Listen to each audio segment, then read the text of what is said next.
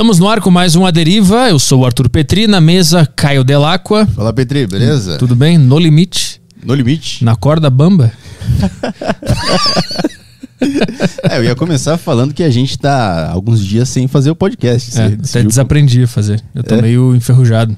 Tá meio, pô, aquele jeito. Pode pá, assim? Não, tô meio Ronaldinho Gaúcho quando ele voltou para jogar no Fluminense, lembra? É. meio, meio mal, tô assim agora. Ah, tá, parece que tá voltando uma lesão. É, com o uniforme dele ficava redondinho. Ah, tá, assim, meio barrigudo, por daquela aquela pontada.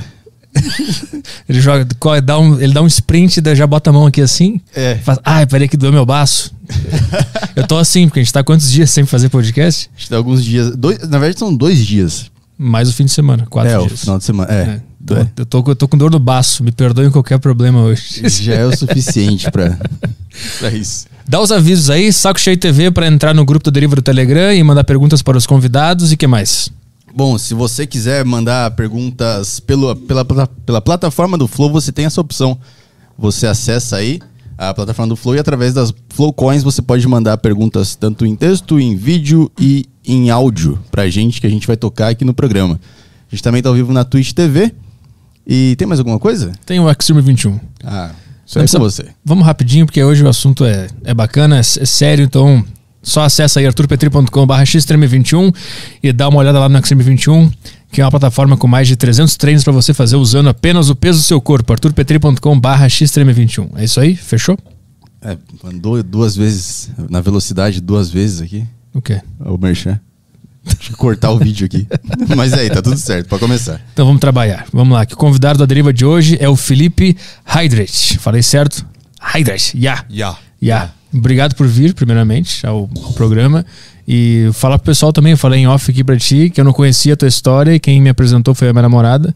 No almoço, ela me contou. E aí eu falei, cara, eu preciso conversar com esse cara. Eu te, é. te, mandei uma mensagem na hora, inclusive. Eu acho que o mais estranho disso tudo é você ter uma namorada, mas tudo bem. Por quê? não, brincadeira. Olha, o assunto. Não, hoje tu me conhece pra falar com tanta propriedade. Não, é, tipo assim. É porque assim, as pessoas falam assim, eu sempre fujo pro humor. Porque a minha história é muito pesada.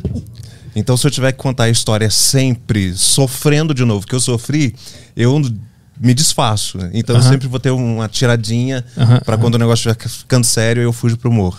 Tu aprendeu essa, esse recurso humorístico depois do trauma ou já sabia? Não, dessa... desde sempre. Eu sempre fui ah. nerd, então CDF na época.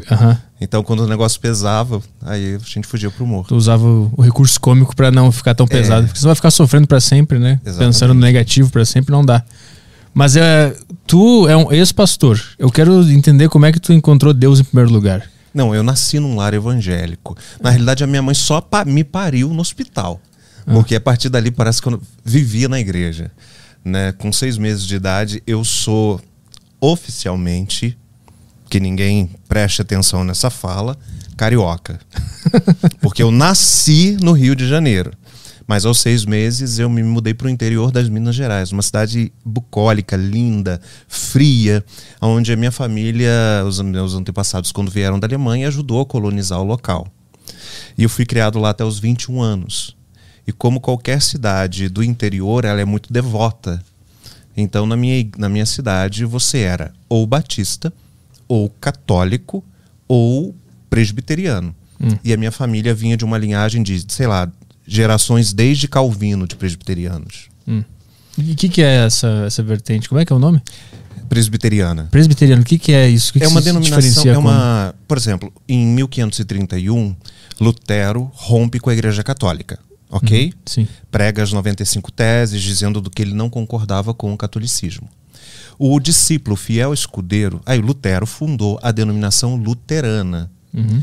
O discípulo dele era João Calvino ele divergia em alguns pequenos pontos e aí surgiu a igreja presbiteriana, que é uma igreja formada por. Ela é regida por um concílio como se fosse um parlamentarismo. Hum. O pastor, ele não tem poder absoluto. Ele não manda e não desmanda. Existe um conselho e o pastor é como se fosse um primeiro-ministro. Uhum. E todas as são prestadas as contas, a sociedade e tudo mais. Então eu nasci nessa igreja que tem como foco o ensino da Bíblia. Uhum. Mas o, a, a, crenças uh, dogmas, não sei. A, a, fé em si é a mesma, só que muda é o sistema de como ela se organiza. É, é. Entendi. Ela é considerada uma igreja mais tradicional. Uhum. Por exemplo, é, hoje é muito em voga as igrejas mais. É, a gente chama de avivadas, mas a pessoa que não conhece chama de barulhentas. Hum. Aquelas que falam em línguas, gritam, é, tem muitas manifestações do espírito. A presbiteriana não. Ela é uma igreja mais comedida, ela é uma igreja litúrgica, entendeu? Tem horário para começar, horário para terminar, horário para o louvor, horário, entendeu? Uhum. E, e, ela dá muito ênfase no estudo. E aí tu viveu a tua vida inteira nesse contexto, então? Nesse contexto. Então foi natural para ti virar um pastor ali dentro? Foi natural, foi natural. Eu passei por todos, como qualquer pessoa, eu, eu minha cabeça ficava assim, o que, que eu vou ser da vida, o que, que eu quero ser, o uhum. é, que, que Deus quer para mim. Eu achava que ia ser veterinário, porque eu amo bicho, né? Sou da roça. Uhum. Então você vai no meu apartamento, só tem planta. Você tem que sair tirando e se pisar na minha planta, eu te jogo fora. e aí a. Uh eu passei por todos os âmbitos da igreja: faxina, arrumar banco, fazer festa, tocar triângulo, depois piano, é, backing vocal, uh, fazer, a, cantar os solos, né, o dirigente do louvor, até me tornar o diácono mais jovem da história da denominação presbiteriana no mundo. O que é um diácono? Um diácono é uma pessoa que administra o templo. Entendi. Então ele. Tipo o zelador da. É, é. Só que ele fiscaliza uh, se há necessitados na igreja. Ele fiscaliza se as contas estão batendo, uhum. se. É, porque a Bíblia tem um chamado para órfãos e viúvas, cuidar, né? Órfãos e viúvas é todos aqueles que necessitam. Então você tem que visitar, você tem que saber se as pessoas estão sendo assistidas, se a igreja está colocando o dinheiro no lugar, no lugar certo, uhum. se não há para fazer uma plenária. Então eu fui eleito com 16, esperei aos 18 para tomar posse. Foi ele, eleito porque tinha Ela, uma votação mesmo? Pra é, tem decidir? votação. Ah, é, é a comunidade decide. E aí tu fazia a contabilidade da igreja? Também. Assim, tudo? Tudo. Que que, que que, qual era o serviço que a igreja prestava, assim, alguns casos concretos que acontecia lá? Por exemplo, além de ajudar as famílias necessitadas de, da igreja em si, sempre que sobrava, e no nosso caso sobrava, a gente ajudava as famílias necessidades, necessitadas da cidade.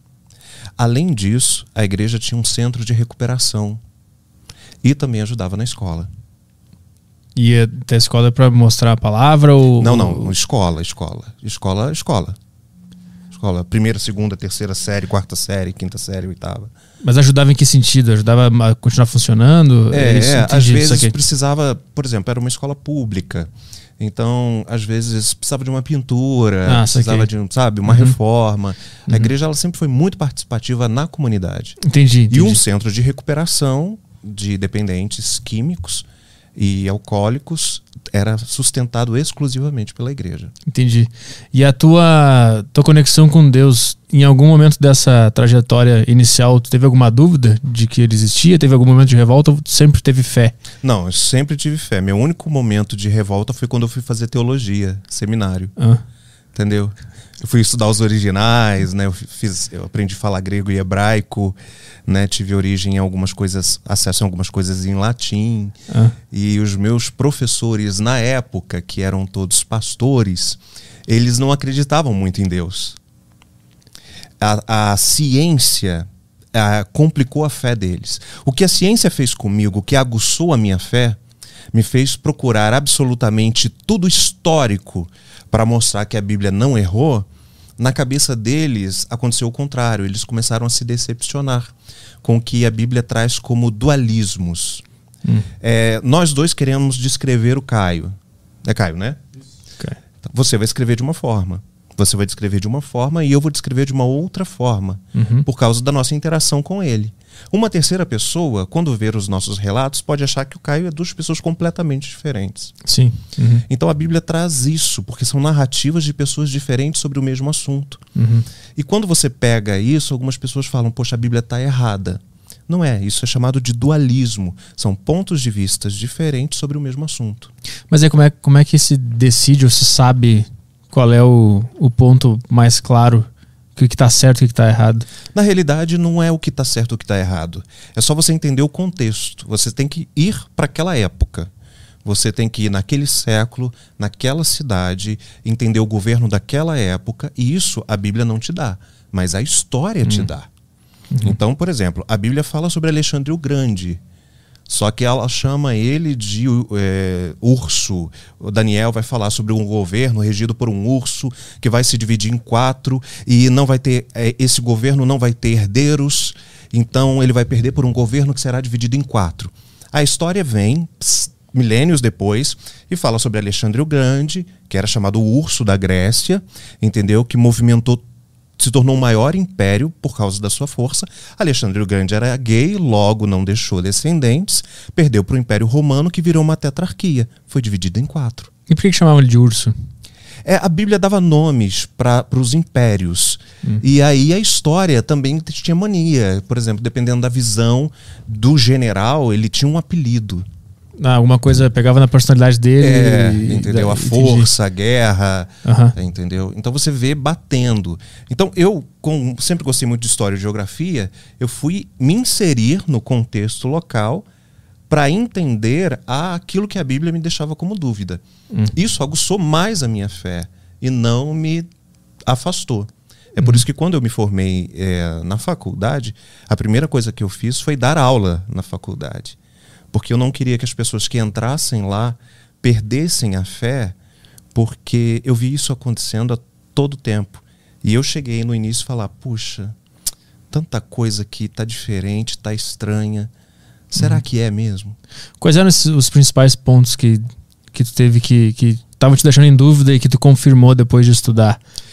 Ah, por exemplo, eh, a doutrina calvinista de João Calvino, ela fala muito sobre a predestinação. O que que é predestinação? É, Deus é onipresente. Então ele sabe de tudo. Ele, mas ele também é pré-onisciente. Ele sabe de tudo antes de acontecer. No entanto, que ele já escreveu como que o mundo vai acabar. Está o livro de Apocalipse para gente, que no resto do mundo se chama Revelações. Então, a, a, a doutrina de Calvino ela foi interpretada de uma forma de, errada, aonde Deus, por saber de tudo, ele já decretou quem está no céu e quem está no inferno. Hum. Isso faz com que nós, seres humanos, independente do que a gente faça, nós seríamos apenas marionetes na mão de um Deus irado Sim. ou um Deus sarcástico. E também não tem livre-arbítrio porque já nada. está escrito tudo que a gente ia fazer Exatamente. aqui. Então, por exemplo, Entendi. eu pegar o celular aqui e levantar, Tava escrito. Estava escrito, né? Maktub, como diriam é, é, os, os muçulmanos. É, já estava escrito. Mas ah, e aí você vê que não. Quando você vai estudar as escrituras no original, você vê que a predestinação de Deus ela é sempre para o céu, nunca para o inferno. Então as pessoas elas têm a opção de não quererem Deus, mas Ele traça seu caminho para que em algum momento você tenha um encontro com Ele. E, e- e a gente vai ter esse encontro mesmo se, se não acreditar ou se não tiver fé durante a minha vida aqui? Então, em algum momento você vai encontrar Deus, no, no além ou aqui, né?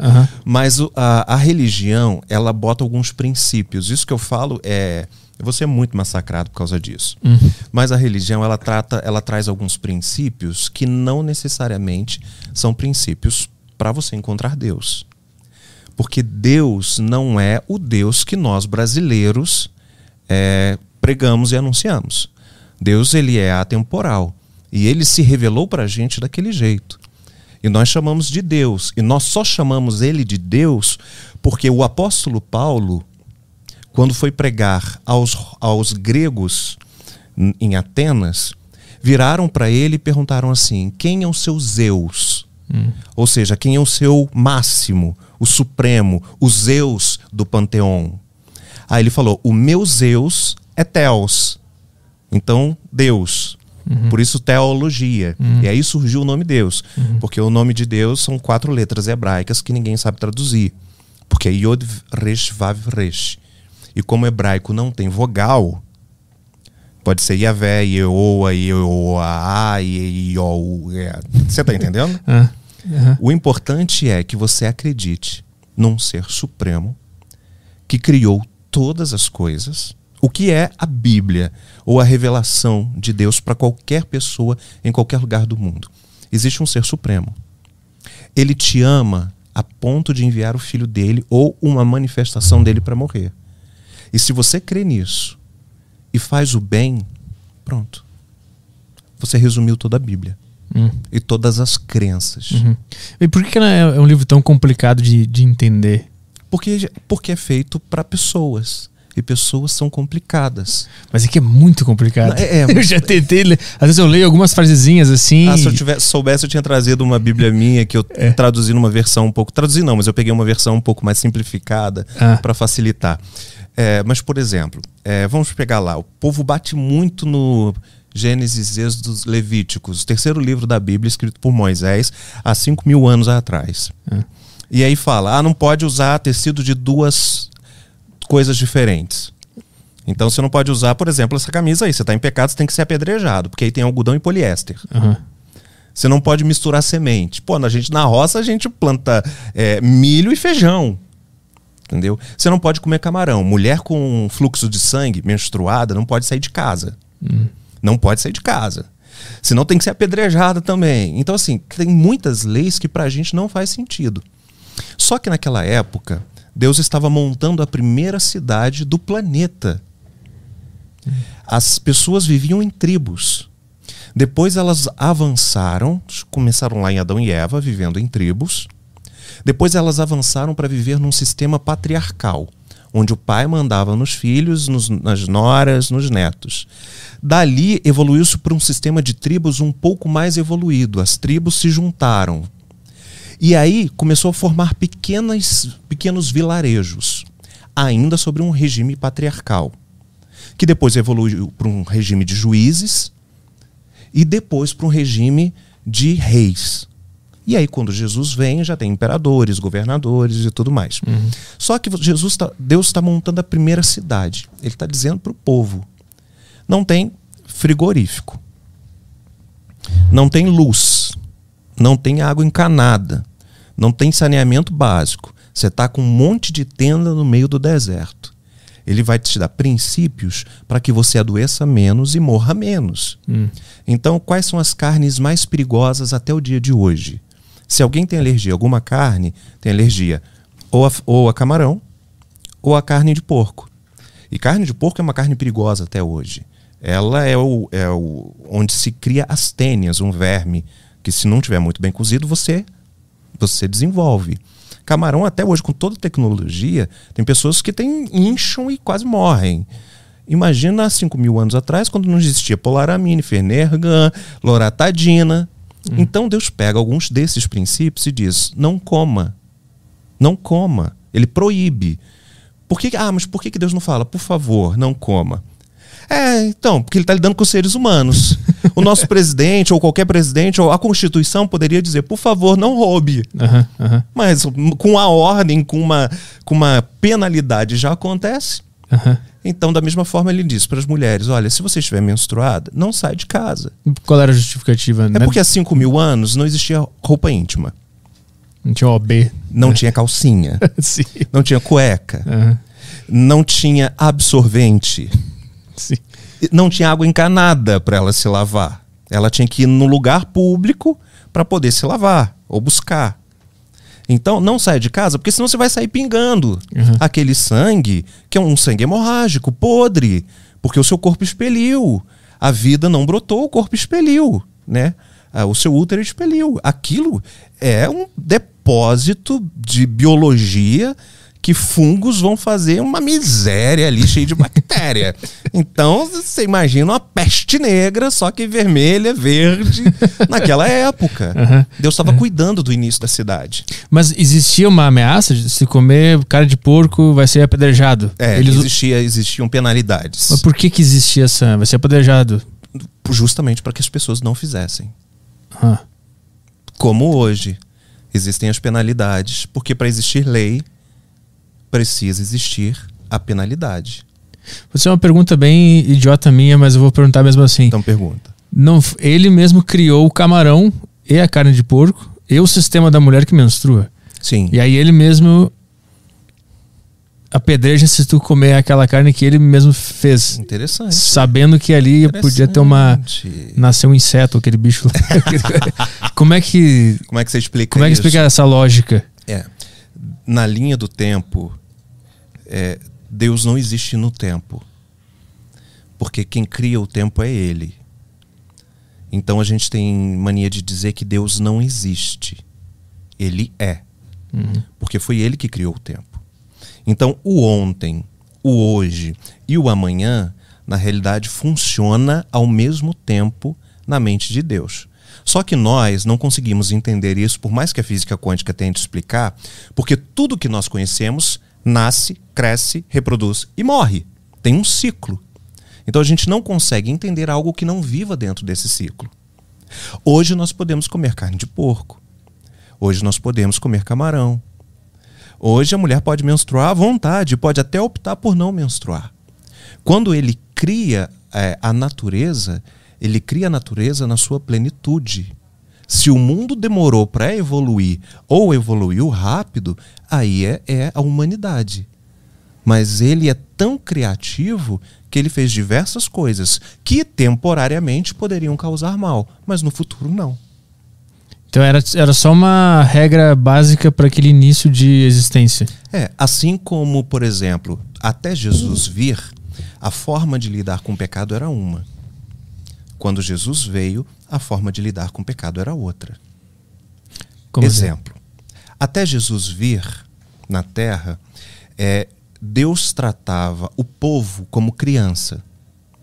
Igual você trataria o seu filho, não sei se você tem. Mas, por exemplo, tem uma tomada ali. Se seu filho for enfiar o dedo na tomada, ou pegar alguma coisa e enfiar na tomada, o que, que você vai fazer com ele?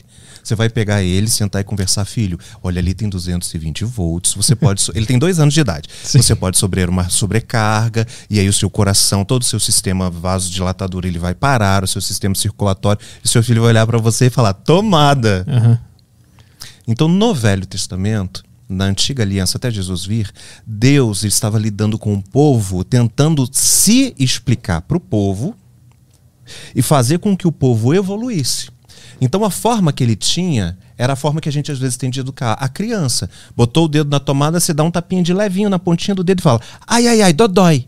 Não pode. Então Deus agia assim. A pessoa pecava, caía um raio na cabeça, abria a terra, ficava leprosa. Era uma forma de um tipo de castigo. Quando Jesus vem, ele diz: agora vocês já amadureceram. Agora vocês não são mais crianças. Vocês sabem o que é certo e o que é errado. Façam o que bem quiser. Uhum. Ele enxerga a humanidade como um indivíduo só que, que vai amadurecendo ao longo do tempo. É, na realidade, Deus é coletivo e é individual. Porque mesmo ele tomando conta do mundo, ele entende você, que é diferente de você, que é diferente de mim. Uhum. Mas também enxerga o, o todo para poder. Para poder conduzir a história. Isso, para conduzir a história. Entendi. O que, o que, que tu acha? Qual é a tua visão de, de Deus? É um cara ou uma a força maior? É uma consciência? Como é que tu enxerga? É, é, assim, eu fui programado para ter respostas prontas, né, na escolinha dominical da igreja. Sim, então, sim. se você pergunta quem é Deus, eu fiz catecismo. Deus é um espírito onisciente, onipotente, que não tem corpo como o homem. Essa é a pergunta pronta. Mas Deus é muito mais do que isso. Deus é aquela essência de vida que sopra dentro da gente. Deus é algo inédito que a gente não consegue explicar. Ele não tem forma porque ele é a forma. Quando João, no Evangelho de João, o quarto livro do Novo Testamento, tenta explicar Deus, ele foge a todos os dogmas e ele tenta explicar de uma forma filosofal, porque ele estava escrevendo para os gregos e ele diz: então, no princípio era o Verbo. E o verbo era Deus, e o verbo estava com Deus, e Deus estava dentro do verbo, e o verbo estava dentro de Deus. Ele está dizendo: Deus é tudo em todos, e ao mesmo tempo ele é Deus. Paulo, que era uma das pessoas mais inteligentes do primeiro século, ele vai dizer assim: ó profundidade das riquezas, tanto da sabedoria quanto do conhecimento. Quem conheceu a mente de Deus? Quem foi o seu conselheiro? Quem pode dizer alguma coisa para ele? Porque se tudo vem dele, para ele, por ele. Então, quanto mais você pesquisa sobre Deus, mais você tem uma certeza. Eu não sei. Maravilhoso. Eu não sei. É difícil explicar, né? Não, não é difícil. É humanamente impossível. É humanamente possível. Eu Como que o ser humano vai explicar algo que não é humano? É, e também nosso vocabulário é limitado, né? Pra alcançar. E a gente ainda está falando em português. É. Eu- Se a gente estivesse falando em hebraico ou em grego, poderia facilitar. Porque a língua hebraica e a língua grega, ela, cada palavra, ela tem conotação de som, sentimento, cheiro e cor. Ah, é? Então, por exemplo, se eu solto a palavra manga para você, você fica perdido no ar. Pode ser a manga da blusa ou pode ser a manga fruta.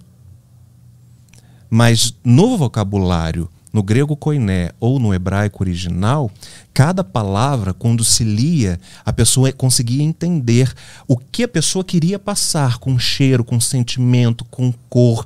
Então é um vocabulário muito mais rico.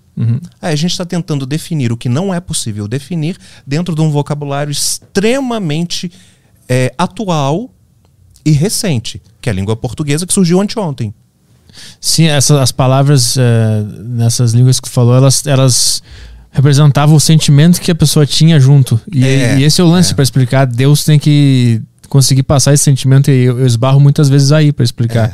Porque é um- só uma coisa que eu sinto e não tem nenhuma palavra Não tem. que dê pra caracterizar ou explicar. E sempre que a gente tenta explicar, é, entra numa filosofia gigante, né? tem. E, aí vai. piora. E piora, que aí dá curto e aí É. a gente entra na dúvida. Isso. É virar teu por um tempo. É, não. Fica e, brabo. E Deus entende isso, no entanto, que ele tenta se explicar de milhares de formas. É o que a gente chama de antropomorfismo, que é uma figura de linguagem da gramática portuguesa brasileira que tenta atribuir características humanas a Deus. Então Deus tenta se explicar, ele, ele se diminui para tentar caber na nossa caixinha. Então ele coloca palavras assim: Deus se arrependeu, Deus se entristeceu, Deus está acima dos sentimentos.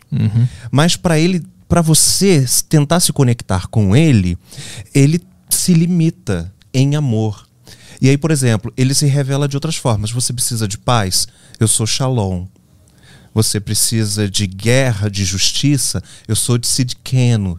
Você precisa de cura? Eu sou o El Rafá. É tudo Deus. Mas ele tentando assim, sabe, para não explodir a nossa cabeça. Porque se você estuda física quântica, você já dá uma pirada. E física quântica é tipo assim, a poeira que Deus passou e caiu ali. Eu vejo muita gente falando mal de física quântica. Eu não entendo direito o que é e por que existe tanta. Existe uma grande divisão, né? Existe pessoas que gostam e tem pessoas que odeiam, que falam que é uma puta bobagem. É. O que que é? Como é que isso tá ligado a, a Deus? É, porque. Aí é, aí é uma coisa complicada. Aí Quantas horas a gente tem mesmo? Ilimitado, Cinco, é. cinco horas, né? Sim. Então, é, olha só. Física. A primeira ciência inventada. Física é tudo aquilo que é tocável. Tudo aquilo que existe fisicamente. Então, a primeira ciência foi a física. Depois ela se subdividiu em inúmeros outros campos. Aí surgiu química, geografia, é, é, psicologia e tudo mais. Aí, e aquilo que não é possível ser visto ou tocado? Aí veio uma nova ciência chamada metafísica, acima da física. Só que com o passar dos anos e o desenvolver da tecnologia, a gente começa a entender que existem coisas que não têm uma explicação, como, por exemplo, o bóson de Higgs. Que isso? O bóson de Higgs é a chamada partícula Deus. Ah, lembrei. Entendeu? Uhum. É aquilo que o CERN na Suíça faz. Tenta pegar a antimatéria e voltar a fazer ela ser matéria. É você queimar um papel, pegar as cinzas desse papel e fazer ele voltar a ser papel de novo. Fazer o processo reverso. O processo reverso, Uhum. né? Que isso é Higgs descobriu isso, deu o nome de partícula Deus, bóson de Higgs, mas isso acontece ainda em campos muito microscópicos. E aí quando você vai para o universo, quantos planetas existem? Nós temos 200 milhões de estrelas na Via Láctea. A Via Láctea é um ponto do universo. A Bíblia diz que o universo se expande a cada dia. Há cerca de cinco anos, os cientistas declararam que está havendo uma expansão no universo. E que tudo o que eles já conhecem do universo até hoje não deve ser nem 4%. E dentro desses 4%, su sugerem que existam pelo menos 7 bilhões de planetas, planetas, não estrelas, que seja possível haver vida. A física quântica, ela trabalha não só com todas essas possibilidades, mas com a possibilidade de mundos paralelos. E dentro da fé, isso faz sentido. Hum. Por quê? Aonde está o céu? Para cima? É. No, do nosso ponto de vista. Exatamente. Onde está o inferno? Para baixo? Para baixo. Uhum. Você já cavou, já chegou no inferno, abriu a portinha, bateu lá, tinha alguém? Eu sei que tem um núcleo, né? Que é só lava. Então, mas é só lava. É. Cê, então, os astronautas já foram, já foram, já pisaram lá na Lua, sapatearam, deve estar tá pisando até hoje, mas ninguém fala, tudo é muito oculto, e não sei o que, estão pensando em ir a Marte, mas ninguém vê a portinha do céu lá. Uhum. Cadê os anjos? Não existem anjos e demônios que estão espalhados por aí? Por que, que a gente não vê? Eles são invisíveis? Não, eles não são invisíveis. Então a gente a física quântica ela também trabalharia com essas dimensões paralelas. O inferno é outra dimensão. O céu é outra dimensão. O apóstolo Paulo é, uma, é a única pessoa da Bíblia que revela que sofreu um arrebatamento. O que, que é isso? Durante a vida, ele foi sugado, um uma abdução, e foi levado até o terceiro céu. Então a gente sabe que pelo menos existem três dimensões aí. Hum. Dentro da nossa mente a gente tenta, bom, o primeiro céu é aquele que a gente olha para cima e é azul. O segundo céu a gente olha, deve ser aquele onde ficam os planetas, as estrelas. O terceiro céu deve ser a dimensão onde Deus está, mas são elucubrações uhum. que a física estuda. Existe um fora do sistema de universo que a gente conhece, existe uma, uma outra realidade. É, é isso? É, seria isso, multiversos. É bem história em quadrinhos, né? Sim, não, é muito, é, é muito doido. Flash, Arqueiro Verde. Pensar nisso é. Isso é um dos pensamentos que me tirava o sono quando eu tinha 16, 17 anos. Então vai te tirar o sono hoje de novo. Eu, eu acordava do nada com o pensamento de se não existisse o universo, ia ter o quê? Não ia ter nada, mas o que, que ia ser. Ia, o que, que é o nada? O que, que ia ter nesse nada? Exatamente. Porque é muito estranho existir o universo. E ser, isso ser uma, um padrão de existência. É, que existe. É, mas é estranho ele existir também. Então. Por que, que, é esse? Esse é o tipo de existência que existe. Por que, que é esse? Entendeu? A gente não consegue definir isso porque a nossa mente não consegue definir aquilo que era. A gente precisa de um processo criativo. Por exemplo, alguém chega para mim e fala: "Eu acredito no Big Bang". Beleza. Para mim não faz diferença nenhuma você acreditar no Big Bang. Porque a gente sabe que cientificamente falando, nada não consegue produzir alguma coisa. Uhum. O nada só produz nada. Zero vezes zero é zero.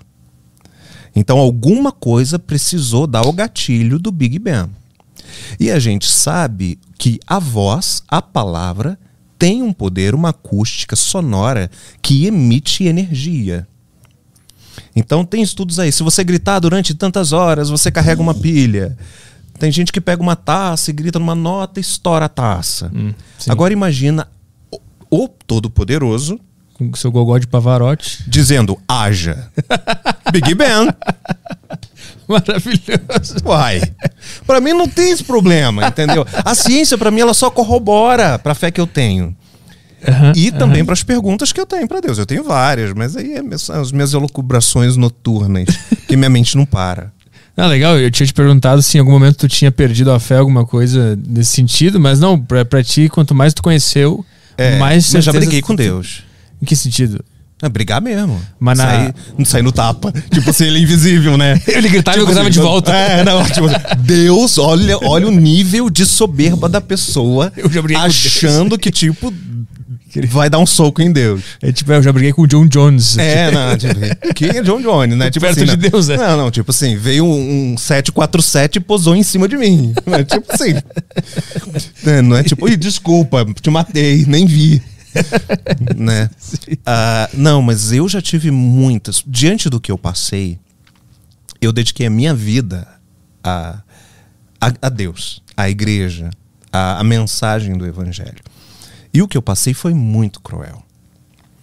Então, muitas vezes eu falei para Deus assim: é, essa é a recompensa?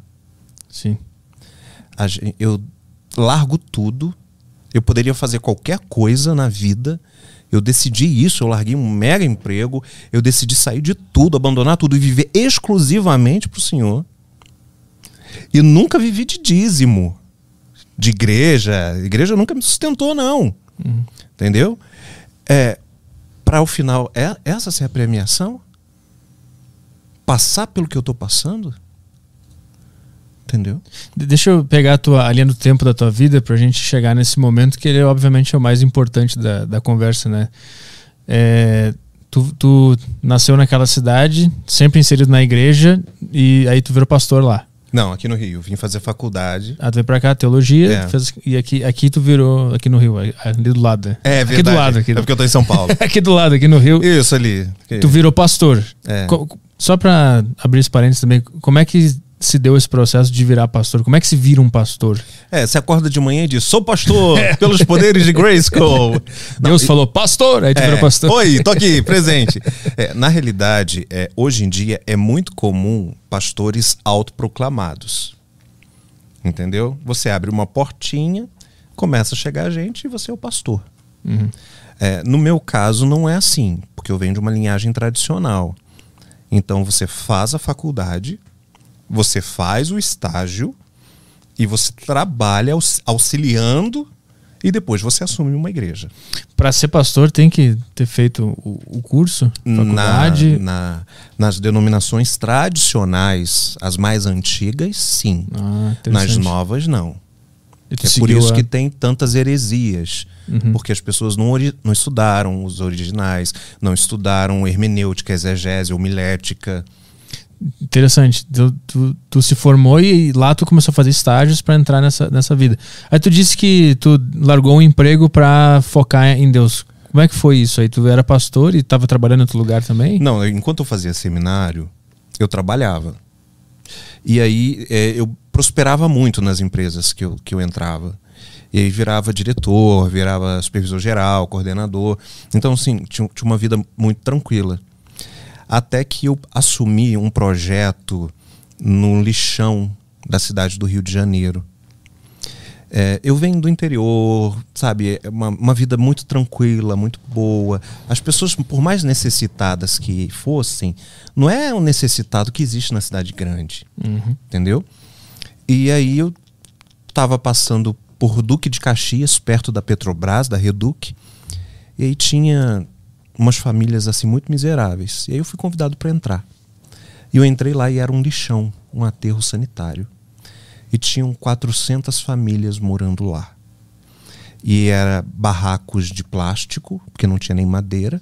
O chão era o churume do lixo, com porco, galinha, ba- ba- barata, é, tudo que você possa imaginar. Um cheiro absurdo de lixo queimando, aquela fumaça.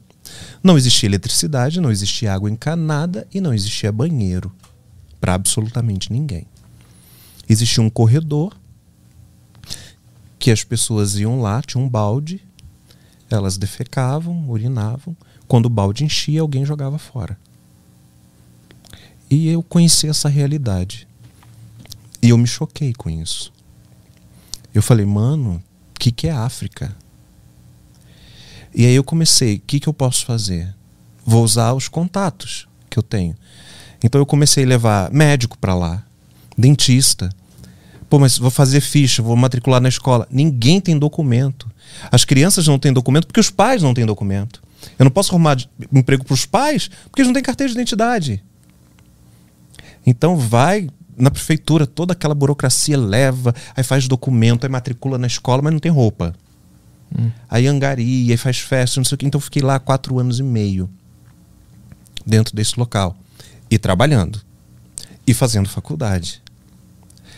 E lá eu falei assim, poxa, se eu não trabalhasse o chamado bifocacionado, aquele que cumpre um chamado, mas também tem um trabalho secular, hum. se eu é, dedicasse o meu tempo integral, eu poderia fazer mais. E aí eu saí da empresa, em 2008. E aí tu focou em ajudar. Em a... ajudar e aí viver exclusivamente é, o que nós chamamos de chamado. Tu sentiu. Como é que tu entende o teu chamado? É uma vontade que te tira o sono? O que, que é esse chamado? Como é que tu identifica isso? É, na realidade eu nunca identifiquei, né? Identificaram para mim. É porque assim, uh, eu na realidade eu comecei a fazer tudo. Vamos ver o que eu descubro que eu sou bom. Uhum. Eu comecei fazendo as coisas.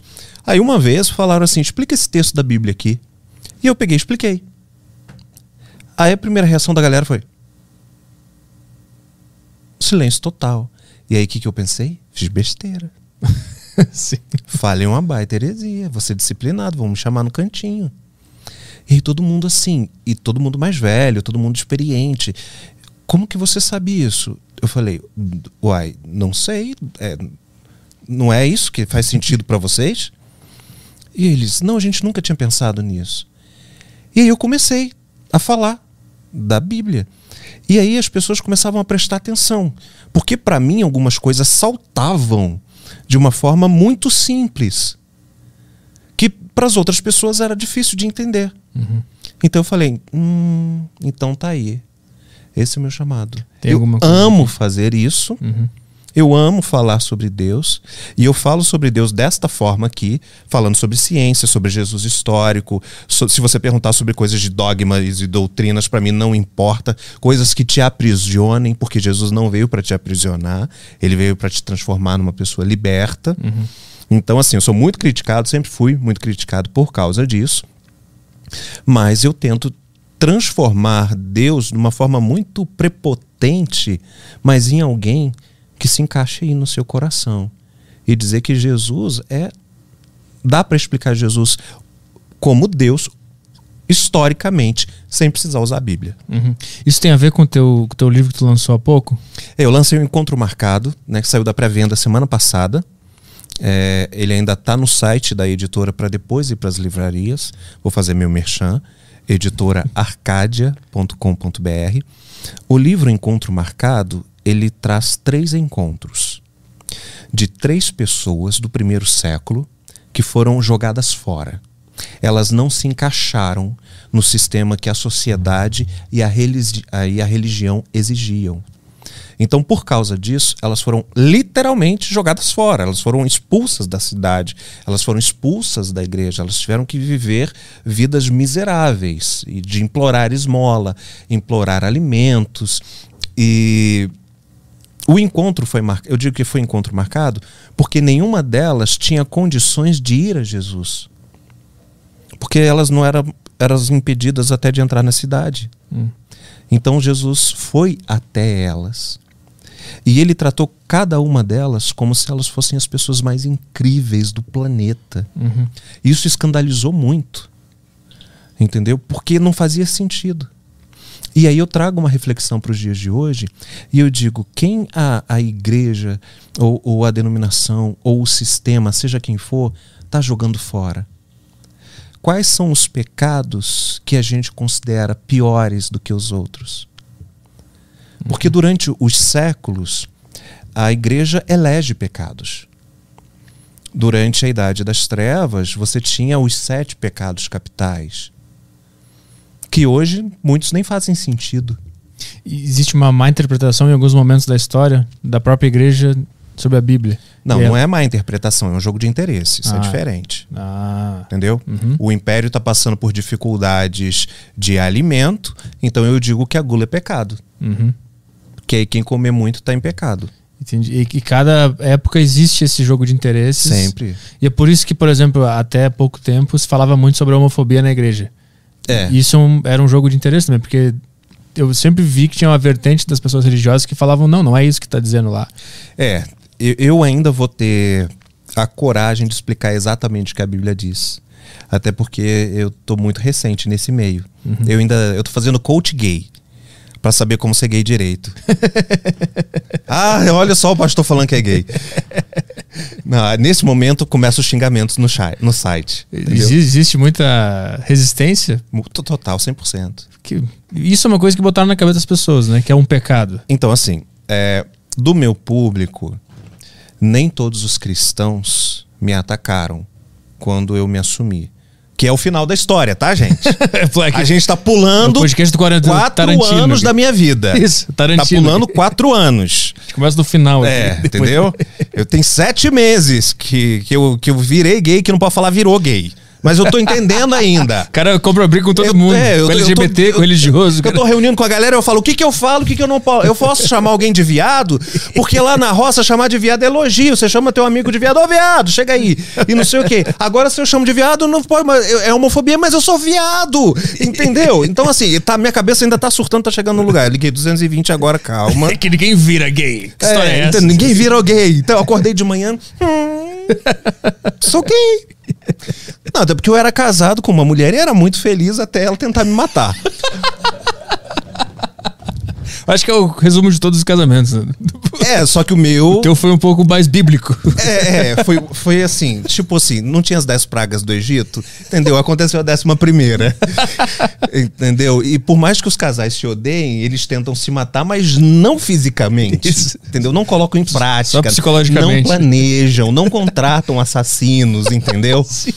Que foi o meu caso, né? Então. Essa é a manchete da história que daqui a pouco a gente entra. É, entendeu? Então, o que aconteceu com você? Fui torturado por anos, sequestrado, mantido em cárcere, roubaram todo o meu dinheiro e, bom, virei gay. Viu que eu levo pro humor? Sobe os créditos. Acaba o filme assim. É. Então, ah, nem todos, nem todos os cristãos que me seguem, até porque eu passei 40 anos praticamente falando para cristãos ou para pessoas que têm fé. Então, nem todos que me seguem me criticam. Eles entendem todo o processo. Mas todos que criticam são cristãos. Às vezes eu vejo um xingamento absurdo daquele assim que eu não falo palavrão, mas daquele assim que lá na roça a gente fala arrepiar o cabelo do relógio. Entendeu? Eu, eu completei com outra palavra aqui na minha cabeça. Então, mas na sua cabeça, seu pornográfico. entendeu? Olha só, eu, eu podia estar num lugar um pouco mais decente, com uma moral mais elevada, mas não, aqui. Com pensamentos obscuros. É, entendeu? Eu não quero esses detalhes sórdidos na minha vida, entendeu? E aí, a... eu entro no perfil dessa pessoa e tá lá, serva de Jesus, versículo bíblico, missionário, não sei o quê. Então, a gente vê o quanto falar sobre a homossexualidade, ela é completamente odiada ainda no sistema religioso. As igrejas, algumas dizem assim, não, mas nós aceitamos o gay. Não, elas não aceitam, elas toleram. Porque aceita você entrar, mas não te aceita tomar ceia. E, e tenta te mudar lá dentro. Tenta te mudar, tenta fazer a cura, né? Eu tenho agora é, arqui-inimigos, novos arqui-inimigos da, da imprensa gospel, porque me ofereceram cura gay. Hum. E eu falei, não, tô de boa. Tô muito Entendeu? mais feliz, inclusive. É, tô- olha olha a minha cara, entendeu? Olha a minha cara. E, e- ah, então você sempre foi. Não, olha, eu tava de boa do jeito que eu tava e eu tô de boa agora. E eu tô de boa biblicamente. E vão me bater por causa disso. E tá tranquilo. Ah, então se você não aceita, você é inimigo. Da, da onde que vem essa noção, essa homofobia dentro da religião? Se eu posso botar assim. É daquela frase lá que não pode deitar com outro homem? Da onde vem isso? Então, essa frase de que homem não pode se deitar com outro homem de Levíticos, lembra que Jesus estava, Deus estava construindo a cidade? Nesse mesmo livro, fala da mulher que não pode sair de casa. Fala que você não pode misturar tecidos e fala inúmeras, são mais de 400 leis que não se aplicariam hoje, mas só pegam essa. Só que até surgir a lei, até essa época, o incesto não só era permitido, como era incentivado. Porque precisava procriar. Se precisava é, preencher a terra. As pessoas falam, é por isso que Deus não fez Adão e Adão, Deus fez Adão e Eva, homossexualidade de pecado. Não, é porque precisava ter filho. Então os filhos de Adão e Eva casaram com as irmãs. E aí os irmãos casaram com as sobrinhas e os sobrinhos com as primas. E, Porque precisava procriar. Que precisava hoje- encher a terra. E hoje é um crime. Essas Hoje é pessoas um não... crime. Quando Moisés vem, milhares de anos depois, já tinha tido dilúvio, já tinha tido é, Noé, né? já tinha tido Moisés, os séculos já tinham se passado. Quando Moisés vai tirar o povo do Egito e entregar para a terra prometida de Canaã, hoje Israel, que está em conflito nesse momento, por causa de um erro de Josué, o, o discípulo de Moisés, que não extinguiu a faixa de Gaza, que era um mandamento, Era? era, entendeu? Putz. Tirar aquele povo dali. Então até hoje eles estão. É, aí ele falou: disso. não, deixa ali. Aí tá em guerra até hoje. Mas esse é outro papo. Entendeu? Que é a Palestina, né? Os filisteus eram os arqui-inimigos dos, dos hebreus. No entanto, que o gigante Golias, ele veio, ele era filisteu, né? Que veio da Filistia, que na tradução virou Palestia, que virou Palestina. Hum. Entendeu? Cara, é muita coisa. A gente tem que fazer um programa semanal. é Essa- só sobre contextualização, É, é né? maravilhoso isso aí. É, mas Muito vamos voltar sobre a bichice? Não pode falar. Que é o que interessa. Eu tento voltar pro. Eu saio do humor porque eu fico nervoso. Eu, inclusive, eu quero a cura hétero, porque eu quero deixar de ser hétero. Depois tu me ajuda. Ninho, ó, feito. Olha só, quando ele falou eu quero a cura, eu chegou a me dar um suador aqui. Que eu falei, esse cara vai voar em mim. Imagina, daqui a pouco o cara tira a blusa e tem um Bolsonaro estampado. Sai daqui, eu quero ficar puto. Imagina. Não posso falar que a ministra dos Direitos Humanos moveu ataque contra mim. Corta essa parte. É.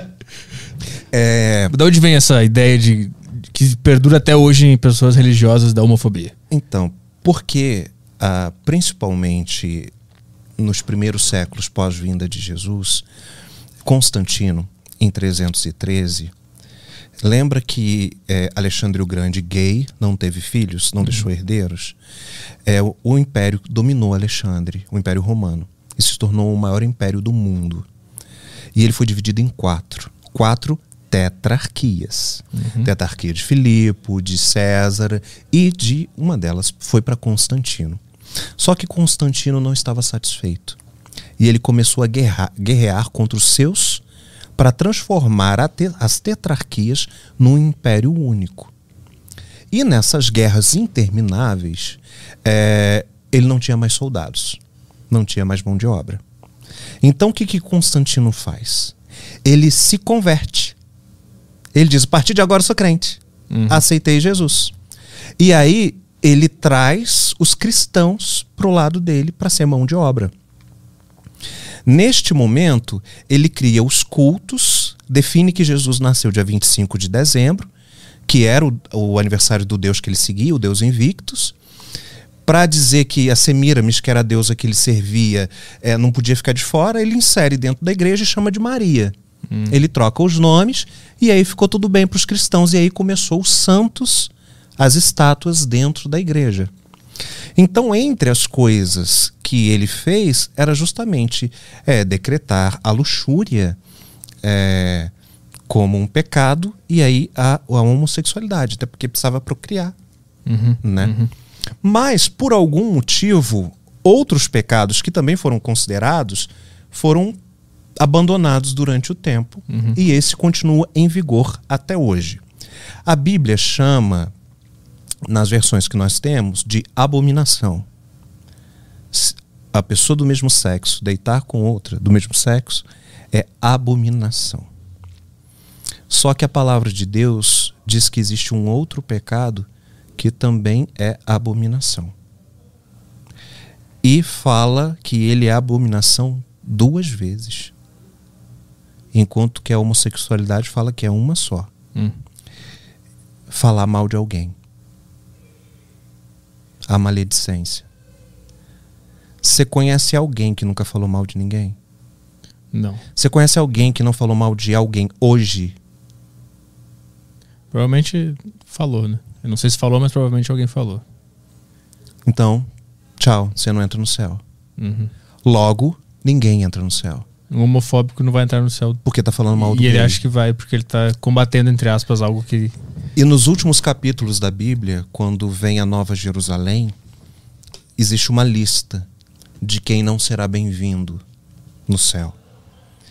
E aí fala dos pastores corruptos, que usaram a mensagem para enganar as pessoas e lucrar. Fala sobre os avarentos, aqueles. Você está aqui para ajudar o próximo. Essa é a tua missão. Você não sabe qual é a tua missão? Parte desse princípio.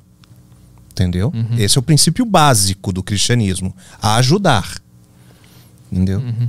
Tiago, meu irmão de Jesus, diz que aquele que deve que sabe que deve fazer o bem e não faz, está pecando. Então esse é o princípio básico. E aí, a, dentre essa lista dos que entram ou não entram na Nova Jerusalém, estranhamente fica de fora, não entra nessa lista os homossexuais ou os sodomitas, mas entra os maledicentes. Hum. É, então no final a gente se resolve lá com eles, né? Quando chegar então, nesse momento. No final, a minha palavra, ah, então você está justificando o seu pecado. Então, tudo bem, todo, tá todo mundo pecado e tá todo mundo indo pro inferno. Sim. Ok, é por isso que nós precisamos de Jesus. Sim. Ninguém vai pro céu por mérito próprio. Uhum. A gente vai por causa da cruz. Se não, tira a cruz, uai.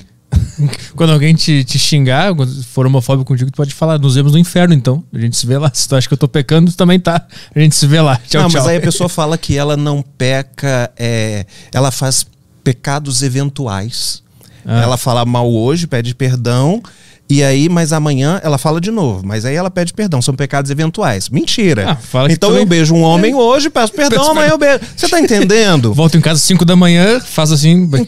As Desculpa. Pessoas, é hipocrisia reinando. É. Enquanto aí Jesus vai falar sobre isso quando ele diz assim: Ó, oh, você tá se metendo muito na vida do teu irmão. Faz o seguinte: tira o poste que tá no teu olho. E aí, depois que você arrancar o poste que está no teu olho, que ele chama de trave, se você conseguir enxergar alguma coisa na tua frente, aí você fala do cisco do olho do teu irmão.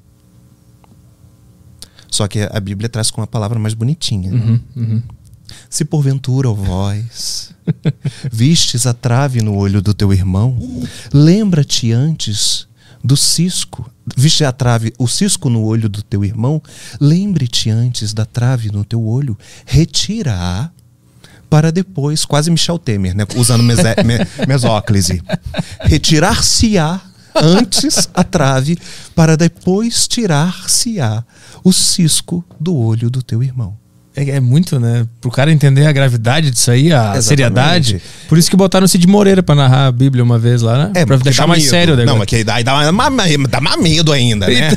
então, vai ficar, ficar mais sério. que disse. Eu quero isso, Deus Pai Eles... Todo-Poderoso. Eles pegaram o mais próximo de Deus para ficar bem parecido. Como é que Deus falaria aquelas palavras? É, pois é, mas quando Deus chegou para Elias, diz a palavra de Deus que ele falou como um breve sussurro. Mas imagina o Cid Moreira sussurrando. Ui. Agora eu posso fazer piadinha, né? Sou viado.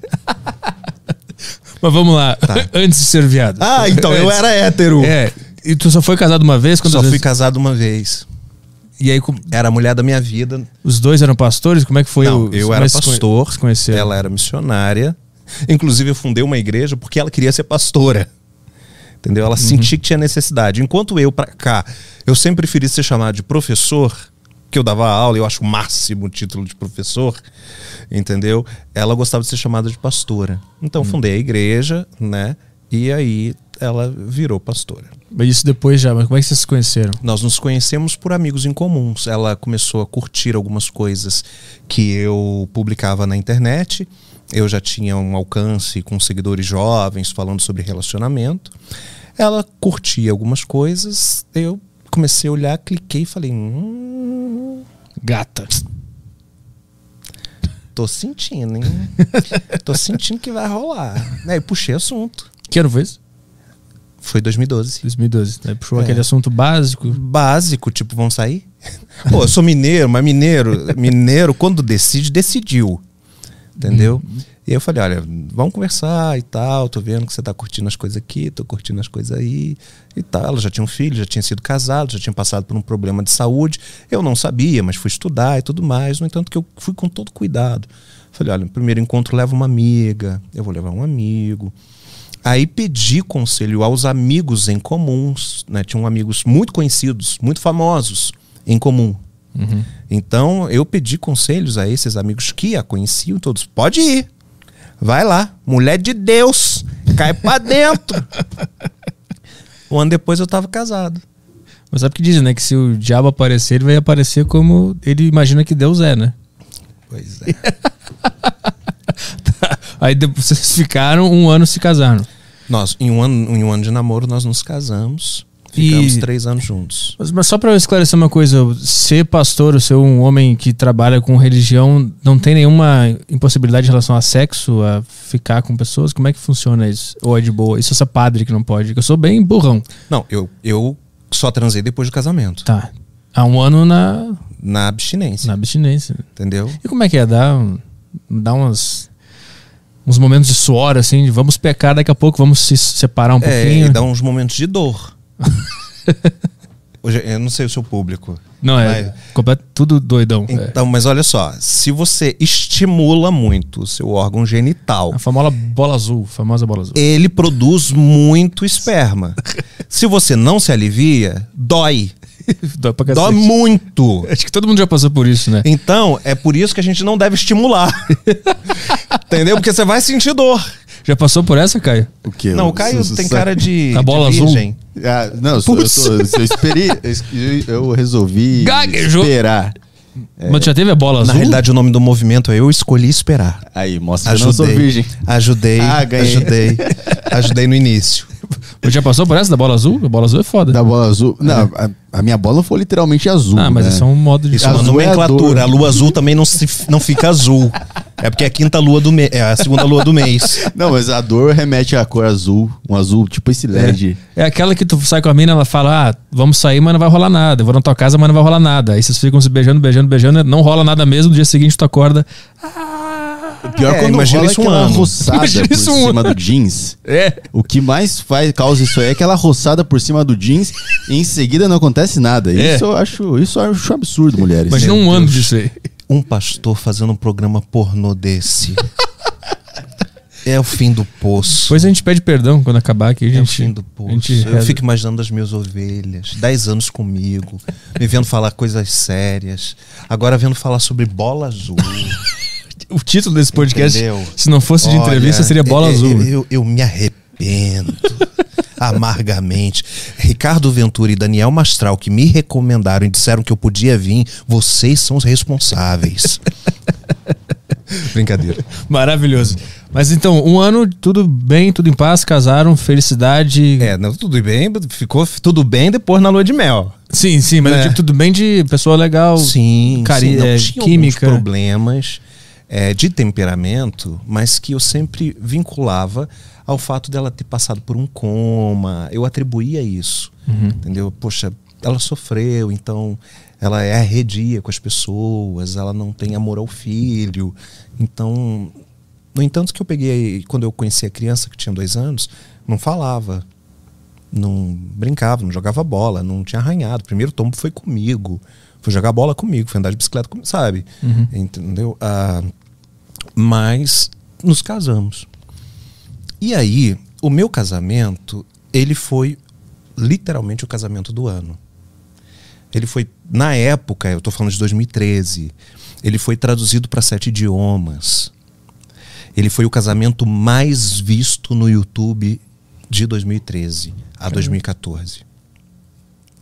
A minha declaração de amor, ela rodou nações. Às vezes eu recebo direct de pessoas de outra nacionalidade com a minha declaração é em outra língua. Eu tenho que botar no Google Translation, porque eu mal falo tupiniquim, entendeu? Para saber que é, ah, é o meu poema. Uhum, uhum. Só para você ter ideia da projeção. Então, assim, é, nós fomos para a lua de mel com 30 mil seguidores. Passamos sete dias no México, voltamos com um milhão. E eu tô falando 2013. É, o milhão 2013 era. É Tipo, foda. É. tipo 50 milhões hoje, né? É, tipo, hoje eu tenho 250. Uhum. 250 seguidores, porque eu perdi tudo no processo. Ah. Entendeu? E tô perdendo mais agora, porque eu virei viado. Mas. ah, E, e aí foram, os anos foram passando. Como um bom administrador, eu não administrei só a minha carreira, mas como a dela também. Então, lancei livros, lancei livros dela, corrigi livros, é, CDs, DVDs e construímos um império bom. Muito bom. E quando eu digo muito bom, é muito bom. Uhum. Em que sentido? Em que sentido? De que eu não sabia, eu não precisava fazer conta. Entendi. É, no sentido de deixar. Ah, vamos comprar um, um outro apartamento para alugar? Vamos comprar aquele prédio ali para fazer de escritório? Nesse sentido. Uhum. Vamos aplicar na bolsa? Tem algum investimento fora do país? Bora. Nesse Entendi. sentido. Uhum. Vocês, isso vocês construíram juntos isso? Na, na parceria, vocês eram muito parceiros. É, eu tinha minha casa, né? Ela morava de aluguel quando nós nos conhecemos. Mas aí pegou o boom da exposição do casamento. Eu, como administrador, peguei o gancho e fui. E aproveitei cada. Então lancei grife de roupa, pulseira, é tudo que você possa imaginar. Uhum.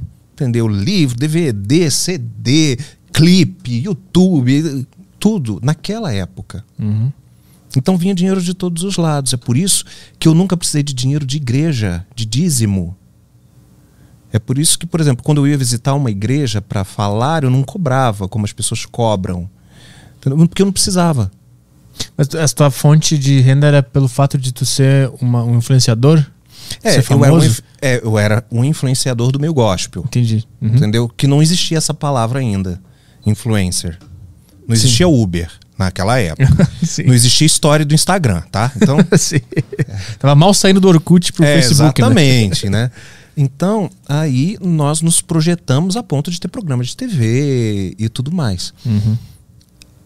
Quando. E aí foi construindo. Eu comprei uma casa gigantesca no melhor condomínio, no melhor bairro do Rio de Janeiro. É, tivemos um prédio comercial, carros, aplicações muito boas. E aí, em 2016, que quando foi quando tudo aconteceu, eu estava começando a fazer terapia. Porque eu, eu tava me vendo rodar o mundo e não vivendo nada. O meu assistente, ele que me dizia aonde eu ia, o que eu ia comer, ele que separava a minha roupa. Às vezes eu chegava num lugar, as pessoas falam, poxa, eu te vi naquela cidade, ou eu te vi naquele país. E eu não lembrava mais. De tanto que tava agitado. Eu falei, não, não Você tava sendo só jogado pro lado e pro outro, É. sem consciência do que tava é, acontecendo. e eu falei, não quero isso. Então, eu tava engordando, inchando. Eu falei, não, olha só, é, esse ano eu vou dedicar um pouco mais para mim. Então, contratei um personal, comecei a malhar, procurei uns médicos, fazer uma, uma ortomolecular e não sei o que. E virei para ela e falei, olha, eu vou investir em alguns projetos meus. Começou a mudar ali. Porque até então eu tinha investido em todos os projetos dela. Uhum. Eu falei, não, vou lançar outros livros, vou lançar outras coisas e tal. E ali começou a mudar alguma coisa. Isso é uma leitura que eu faço hoje, que eu demorei para fazer. 18 dias antes de tudo acontecer, que a gente enfim vai chegar lá, ela me propôs mudar o regime de bens do casamento. Hum. Porque minha família tem muito caso de câncer. E aí ela falava: ah, se você tiver um câncer, ah, e se você morrer na, em uma das viagens, a sua família que nunca está aqui vai ficar com metade e a gente vai ficar desamparado. Então vamos mudar o regime para separação total de bens. Coloca tudo no meu nome, porque aí eu e a criança a gente fica protegido e ah, você vai estar sempre com a gente. E aí eu falei, não, não- vou mudar re- da regime de bens. Eu faço um testamento. Isso foi 18 dias. Aí eu tava com uma agenda ainda muito cheia. Fiz interior de São Paulo no final de semana seguinte. Depois São Paulo, dia 11, eu tava em Sorocaba, dia 11 de junho de 2016. Dia 10 eu estava em Sorocaba, dia 11 eu estava em Campinas. Viajei a noite inteira porque não tinha voo para chegar de manhã cedo, dia 12 de junho, que era dia dos namorados, e era aniversário dela. E era um domingo. Eu tinha que estar na igreja, apresentando crianças, fazendo a ceia, tudo mais. E tem isso, tá tudo gravado lá, sorrindo, brincando, batendo palma, comemorando o aniversário dela. No dia seguinte, tô achando ela estranha. Tem duas amigas dela na casa. E assim, a gente não levava amigos sem comunicar, mas as amigas dela estavam lá, ela não falou comigo, achei estranho. Mas vindo de uma sequência de viagens, eu tinha que ir para a empresa cuidar de outros assuntos. Na terça-feira, passou segunda. Na terça-feira, ela chega perto de mim e fala: à noite, eu já tinha dispensado os funcionários, e diz assim: a criança foi estuprada. Eu lembro nitidamente, um sofá cinza. Eu dou um pulo, eu me transformo e eu falo: quem foi? Onde ele tá? Ele tá bem? Tá em que hospital? E não sei o quê. E aí ela disse: Não, quem estuprou foi você. Aí eu comecei a rir. Aí eu falei, beleza, podem vir. Assim mesmo. João podem Kleber, vir, pode podem vir, gente. Pô, essa foi uma horrível. banda tocando, piriri, essa foi horrível. Eu fiz isso. Porque eu achava tão ridículo que eu achei que era uma pegadinha. E eu vi que não era uma pegadinha. Aí ela pegou, saiu de casa, foi para um hotel, falou: Olha, até sexta-feira, isso terça-feira. Até sexta-feira eu volto pra gente conversar sobre o que vai acontecer. Aí eu falo: Pô, o filho foi estuprado, você vai pensar quantos dias? E onde ele tá? Qual é? A, a- a tese dela é que tu tinha feito sem perceber? Que tu entrou num surto? Não, que eu era consciente e fazia isso repetidas vezes. Ah, Entendeu? uhum. E aí a... eu subi para o lugar onde ficavam os quartos, né, o andar das suítes, e tentei ligar para as pessoas que aconselhavam ela, moravam em Dallas, né, moram em Dallas, no Texas, e falei: olha só, tá acontecendo alguma coisa muito absurda. Tentem entrar em contato com elas. Inclusive, essa conversa tá- ficou aberta no meu computador. Foi a primeira conversa que a polícia viu né? Porque o meu computador, o telefone, foi tudo levado para a polícia. E eu só tenho eles até hoje porque a polícia me devolveu. É a única coisa que eu tenho. Porque nada mais eu consegui recuperar. Nem meus diplomas. Nem meus livros. Dinheiro, então? hum, Que eles fizeram aquele busca e apreensão? Não, Que que não. Aliás, obrigado pelo hotel que me deixou, que eu me senti um rei. tá? Entendeu? Estúdios Flow, obrigado. Obrigado, obrigado. E, e aí, eu o que, que eu fiz? Não sei o que fazer. Aí eu olhei, ela sempre tomou muito remédio controlado. E eu falei, putz, Rivotril é bom pra dormir. Virei. Que ela saiu de casa e tu ficou sozinho. Eu fiquei sozinho, não tinha empregado, não tinha nada. Aí deixei dois bilhetes. Eu, se você perguntar pro meu namorado hoje, você vai ver que eu ainda deixo bilhete espalhado pela casa. É, é meu isso. Aí deixei dois bilhetes. Um pros funcionários e um pra ela. O pra ela eu dizia, foi o único que foi postado. É, olha, eu jamais faria isso, eu amo vocês, e não sei o que e tudo mais. Para os funcionários, eu deixei um bilhete assim: é, tomei remédio para dormir, não me acordem, é, até, tá tudo bem.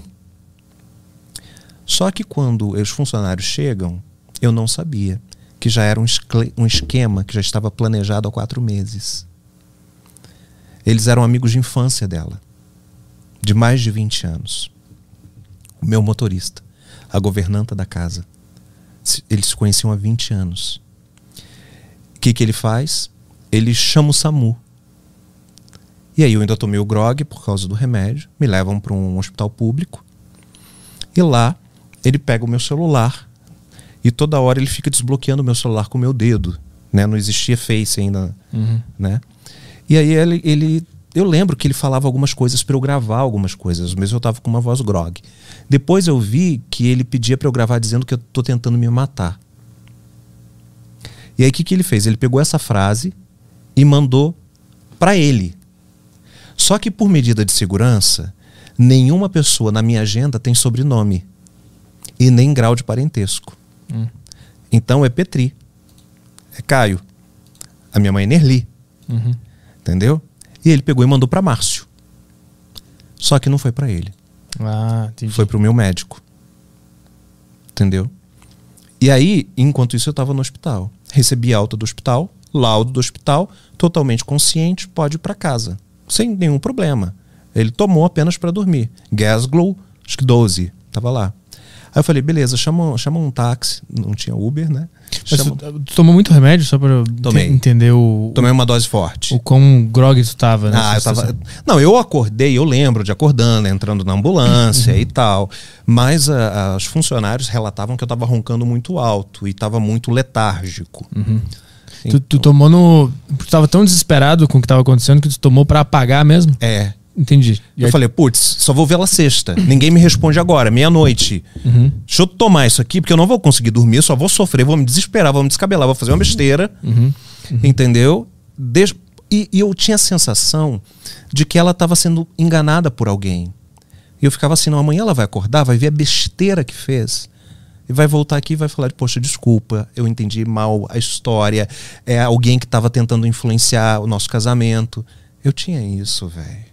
Tinha esperança de que ela fosse cair na real. É, eu, a esperança só passou quase um ano depois. E ela já tinha me jogado no hospício, na cadeia, torturado, e eu ainda achava que ela ia mudar.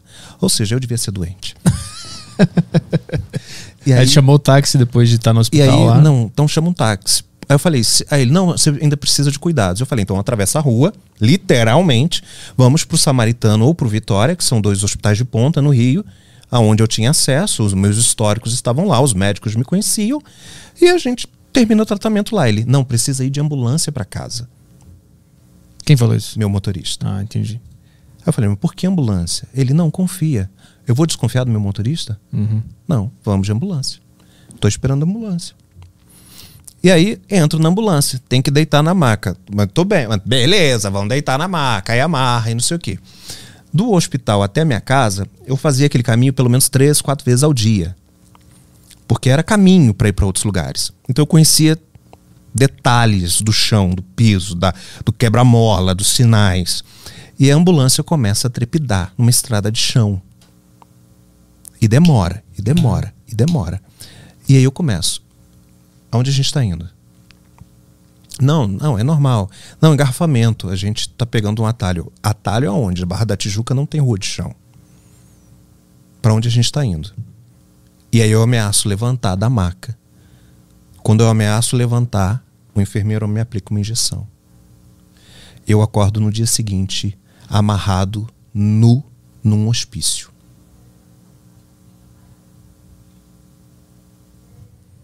Pausa dramática. Internado por ser extremamente agressivo, bipolar, multispersonalidades, pedófilo, tentativa de suicídio e inúmeras coisas. Quando tu acordou, tu tava num- numa cama, numa cela, como é que era? Eu estava. Se você entra na clínica de reabilitação, parece um spa de tão linda. Só que lá atrás, no fundo, depois das árvores, tem umas celas. Uhum. Eu estava amarrado numa maca metálica, tipo essas de hospital, só que bem de filme de, de terror antigo, que faz. Eu estava pelado. Tinha um colchonete desses que você faz abdominal de academia, só que apoiava a minha cabeça. Eu acordei ali. O que que se passou na minha cabeça? Fui sequestrado. Tô sequestrado. E quando tu acordou, tu começou a gritar? Comecei a gritar, óbvio. O que, que tá acontecendo? Me tira daqui, quem são vocês? E não sei o quê. Drogas. Acordava, o que, que tá acontecendo? Não sei o quê. Olha só, você é uma pessoa muito perigosa, não sei o quê. Perigosa? Bota meu nome no Google. Ah, soberba, né? Bota meu nome no Google! Todo mundo sabe quem eu sou! Vê meu vídeo do casamento. Porra! Ah, pô, tem um monte de livro lançado. Então tá, liga pro meu assessor, liga pra minha mãe, liga, pro- sabe? Liga pra minha esposa. Não. Aí dava uma injeção sempre que tu E- ficava é. mais. Agressivo. Aham. E aí, Mas deixa eu te perguntar, essa foi sorte do, do plano tu ter tomado os remédios? Foi uma, foi uma coincidência pra eles? Então, na realidade, tudo estava programado para eu ser internado já no dia seguinte. Ah, O fato de eu ter tomado o remédio ao invés de ter sido dopado previamente foi uma casua- causa- casualidade. entendi, entendi. Até porque eu já tinha sofrido uma tentativa de envenenamento antes. Eu descobri, mas jamais desconfiei. Eu achei que era de um funcionário, mandei embora, né? Eu tava comendo, tava comida preparada só pra mim, porque não tinha mais ninguém em casa. Eu comecei a comer, minha gengiva começou a sangrar. E aí eu liguei pra minha mãe, minha gengiva tá sangrando, eu tô comendo, ela larga a comida vai pro hospital. E aí tinha pó de vidro Caralho. Né? E aí, mas Isso foi quanto tempo antes desse fato que a gente tá Meses. agora? Entendi. meses. Uhum. E aí ah, eu falei, ah, o que que foi? Quem que fez? A cozinheira. Uhum. Mandei embora. Tadinha. Mas a gente fez as pazes. e ela me ama até hoje. Beijo, Rosângela. Não vai ver, porque ela tá de uma senhorinha. Mas beijo assim mesmo. o beijo é, é O- o cósmico. be- é, exatamente. O beijo vai pela, pela física quântica. É. Mas aí acordou lá, Acordei lá. ficava agressivo, eles davam injeção e tal. E, a aí eu partir comecei daí. a sofrer gaslighting. Eles pegavam, tinham outros internos ali, completamente ensandecidos.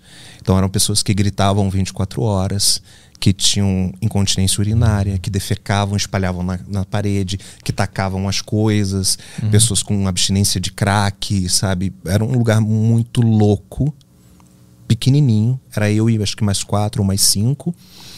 É, e aí eles ligavam uma televisãozinha de tubo que ficava chiando no máximo. Eu começo a tremer. E para começar os processos de tortura e gaslighting. O que, que é isso? Gaslight é uma reprogramação inventada na Segunda Guerra pelos nazistas para fazer uma lavagem cerebral, para você acreditar que você é outra pessoa. Eles apagam a tua memória e implantam uma nova memória. E pra fazer isso é na base da tortura? E de drogas fortes. É tortura física ou só psicológica? Mental. De, barulho, de, É, então assim, você tá pelado, está com frio, drogas pesadas e uma pessoa do seu lado 24 horas, você acordado ou dormindo, dizendo com o barulho da TV ligado, altíssimo, é, você não é Felipe, nós te achamos na rua, você é um morador de rua, você, a gente te trouxe para cá para salvar você, porque você é um perigo a você mesmo e tudo mais. Cara, Mas isso é uma coisa que é feita com pessoas que estão nesse lugar? É, é- é normal isso? Não sei, Porque é muito doido, né? é muito doido. Esse- existia um funcionário que, que faz isso. Preparado para isso. É. A única coisa que eu sei é que a clínica onde eu fiquei internada é a clínica mais poderosa do Brasil. Ah. Eles têm ramificações em todos os estados. Tá? E tem inúmeros processos porque muitas pessoas que são internadas lá se suicidam. Hum. Todo mês tem um se suicidando. Uhum. Entendeu? Que é uma forma boa de queima de arquivo. Hum. Tem- a, e a fachada deles deve ser de uma clínica de reabilitação. Fantástica, aqui, de uma tal, pessoa famosa. Entendi, entendi. E aí, só que assim, para você ser internado num hospício, você precisa ter passado 24 horas num hospital e ter uma indicação do médico. Uhum. Eu tinha passado algumas horas, três horas, e o médico disse que eu estava bem. Eu não tinha indicação, eu não podia ser internado. A segunda forma de você ser é, internado é que se você tivesse cometido um suicídio, você poderia ficar 72 horas. Depois de 72 horas, é, você precisava da autorização da família, mais de um membro, ou do Ministério Público. Isso nunca aconteceu. Uhum. Eu fiquei oito dias lá. No sétimo dia, a- as pessoas. Eu já não era mais Felipe. Que era todo dia tinha esse processo que tu falou 24 agora. horas. Aham, aham. No sétimo dia, eu já estava desamarrado, tomando remédio tranquilinho, cortando bandeirinha de São João. Cara, tu tinha algum nível de consciência dentro da tua mente que conseguia visualizar tudo isso de fora? Eu, eu ficava recitando textos bíblicos para me manter num centro. Eu tenho muito, eu sei muita coisa da Bíblia de cor. Uhum. Então eu ficava recitando, porque aquilo era uma linha que me ligava a alguma coisa. Coisa real, real, né? É, porque se eu sou indigente, se eu sou um, um mendigo, se eu sou alguém, como é que eu sei tantas coisas? Não faz sentido. Uhum. Então aquilo dali ainda me trazia uma sanidade. Entendi. Mas era muita gente dizendo que eu não era eu. Uhum. Aí, no oitavo dia, a minha mãe aparece. Minha mãe consegue me localizar. Porque eu imagino também o desespero dela. Tu sumiu pra ela, tu sumiu, não só né? isso. A secretária da minha ex, é, eu não apareci no escritório um dia. Não apareci no escritório. Sou workaholic. Uhum. Entendeu? Eu respondi. Eu podia estar no hospital, pré-operação, eu respondi o WhatsApp. E aí, não tô respondendo, não tô respondendo, não tô respondendo. A secretária dela falou o quê? Ela matou, esquartejou o corpo e escondeu. Ela conhecia mais do que eu, né? A minha esposa. e aí Era ela começou a caçar, começou a caçar a minha família em Minas. E a minha família mora na roça, no interior. Uhum. Minha família sempre teve lavouras de café e não sei o que e tudo mais, mas é roça. Entendeu? E aí conseguiu localizar. A secretária dela foi atrás da família pra É. achar alguém da tua família pra É. dizer o que estava acontecendo. Acessou o meu Entendi. assessor e começou uma, uma busca para tentar localizar a minha família. Aham. E aí conseguiram, o meu irmão e a minha mãe. E aí é, é, falaram assim: Mas você acha. Já ligaram para algum lugar? Eles falaram: Nós já fomos a todos os hospitais, já fomos ao IML, já ligamos para a polícia, a gente não sabe onde ele está. E ele não está em casa. E aí minha mãe falou assim: O que, que eu faço? Aí ela só falou assim: Corre para o Rio, que a gente acha que ele não está mais entre nós quando minha mãe chegou, minha mãe veio pro Rio, minha mãe entrou no carro com meu irmão, com a roupa do corpo e uma garrafa de café. Bom mineiro, né? Uhum. Café. Que, aliás, vocês não me ofereceram café, mas tudo bem. Tem lá, quer pegar? Não. Tem aqui, tem aqui, tem aqui. Acho que tem, né? Não, não, tá de boa. Aí a, ela, com a ajuda da galera, eles, por que, que a gente não procura no hospício? Saiu procurando, procurando. Cinco horas da manhã, oito dias depois, se eu não me engano, dia 23, minha mãe estava na porta do hospício. Eu vim tirar meu filho. Eles não deixaram. Mas ela, ela achou porque ela foi em todos os hospícios? Foi tipo uma possibilidade. Vamos ver em hospícios. É, E é, foram foi indo. uma. Foi uma. Formou-se uma comissão Uhum. dos amigos, dos assessores, dos funcionários, Entendi. entendeu? Aí eles chegaram lá e pergun Chega- perguntavam: Felipe tá aqui. É, e aí Entendi. tá internado. Então, vim tirar. Não, não pode. Como não pode? Eu sou a mãe.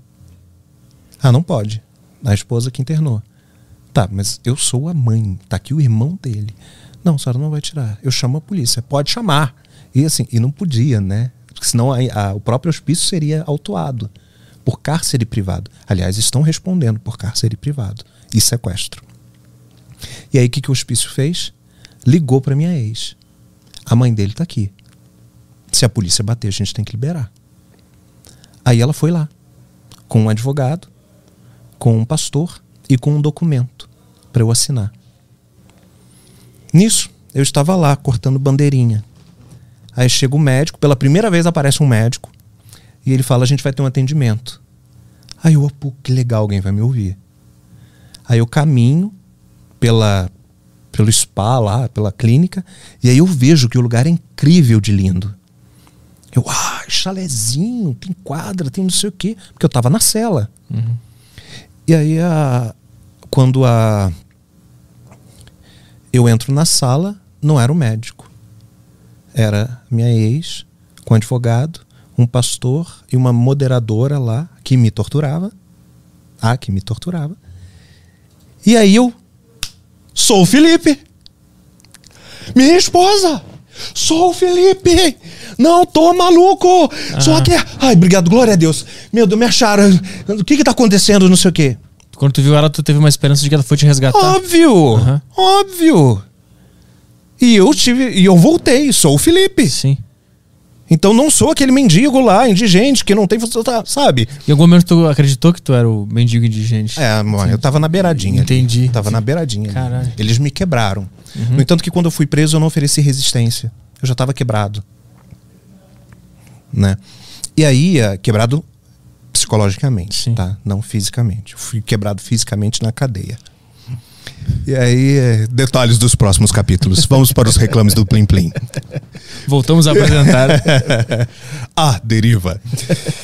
e aí, ah, quando eu me aproximo dela, o advogado vem e me empurra. Ele falou: você não pode encostar nela. Você não pode se dirigir a palavra. Nós temos uma ordem de restrição contra você. E tem esse documento aqui.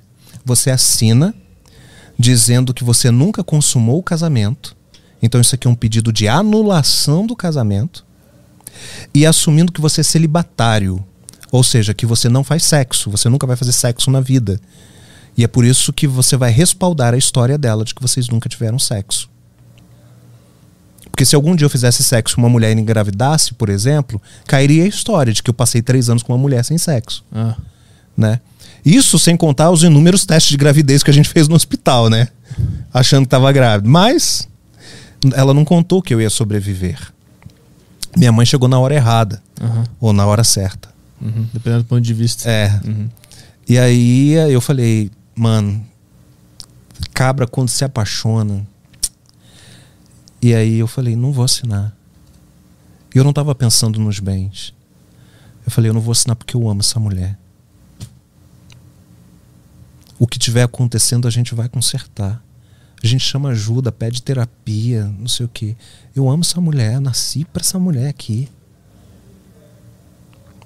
E aí ela simplesmente olhou pra mim e falou: Eu te perdoo. E levantou e foi embora. E aí eu só ouço ela falando assim: Pode liberar ele. E aí é o momento que minha mãe consegue ter acesso. Eu sem entender nada. Quando eu vejo a minha mãe, eu começo a gritar como uma criança de 5 anos: Mãe, mãe, mãe. Sou muito ligado a ela. Mãe, mãe. E minha mãe desaba. E minha mãe não chora. Minha mãe desaba. Minha mãe não fala sobre isso até hoje. Ela desaba e, e ela fala: Vamos sair daqui. E aí, ah, vamos para onde? Eu tenho uma ordem de restrição de que absolutamente todos os lugares que eu vou eu não posso mais ir. Eu não posso na minha casa, não tenho documento, eu estava num hospício pelado. Não tenho dinheiro, joias, ações, não tenho mais nada. Não posso ir no meu escritório, porque é lugar comum. E aí eu vou morar num... A secretária dela, que conseguiu localizar a minha mãe, me emprestou um apartamentozinho, quarto-sala lá, para eu Tem, onde, tem onde deitar. é, Uhum. E aí eu descubro que existe uma ordem de prisão para mim.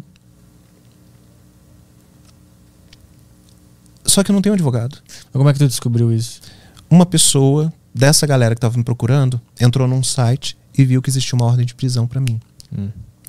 E aí eu liguei pro meu advogado. Ele falou: olha, sendo o seu advogado e da sua esposa, eu tenho certeza que você é inocente. Mas eu não posso te defender. Porque, como eu sou advogado dela também, o conselho de ética me proíbe. Putz. Mas eu vou indicar um amigo. Eu falei, mas eu não tenho dinheiro. Ele falou, paga quando você ganhar. E aí esse amigo foi lá e ele falou, vamos nos entregar. Só que assim, eu fui um dos poucos casos no Rio de Janeiro que não houve inquérito. Uma pessoa chegou na delegacia e disse: Meu filho foi estuprado. A delegada escreveu uma página para o juiz dizendo: Esta pessoa é de altíssima periculosidade, precisa ser presa imediatamente. O juiz confia na palavra da delegada, caneta. Não existe depoimento, não existe laudo, não existe testemunha, não existe filmagem. Eu nunca tinha passado por uma delegacia, eu nunca tinha processo nenhum, não era só réu primário, eu não era, sabe? Eu tinha residência fixa, passaporte, era uma pessoa pública, agenda estampada no site. E aí eu chego na delegacia para para ver o que está acontecendo. Eu sou algemado nas mãos e nos pés.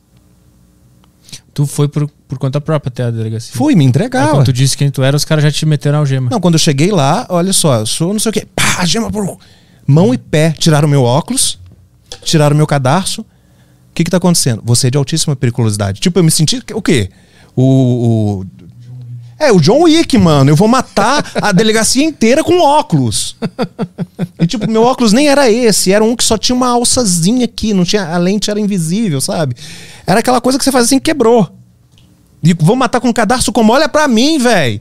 Todo mundo lá, gorila, gorila de fortão, sabe? Aqueles soldados 30 anos na corporação que chega falando: qual é, meu irmão?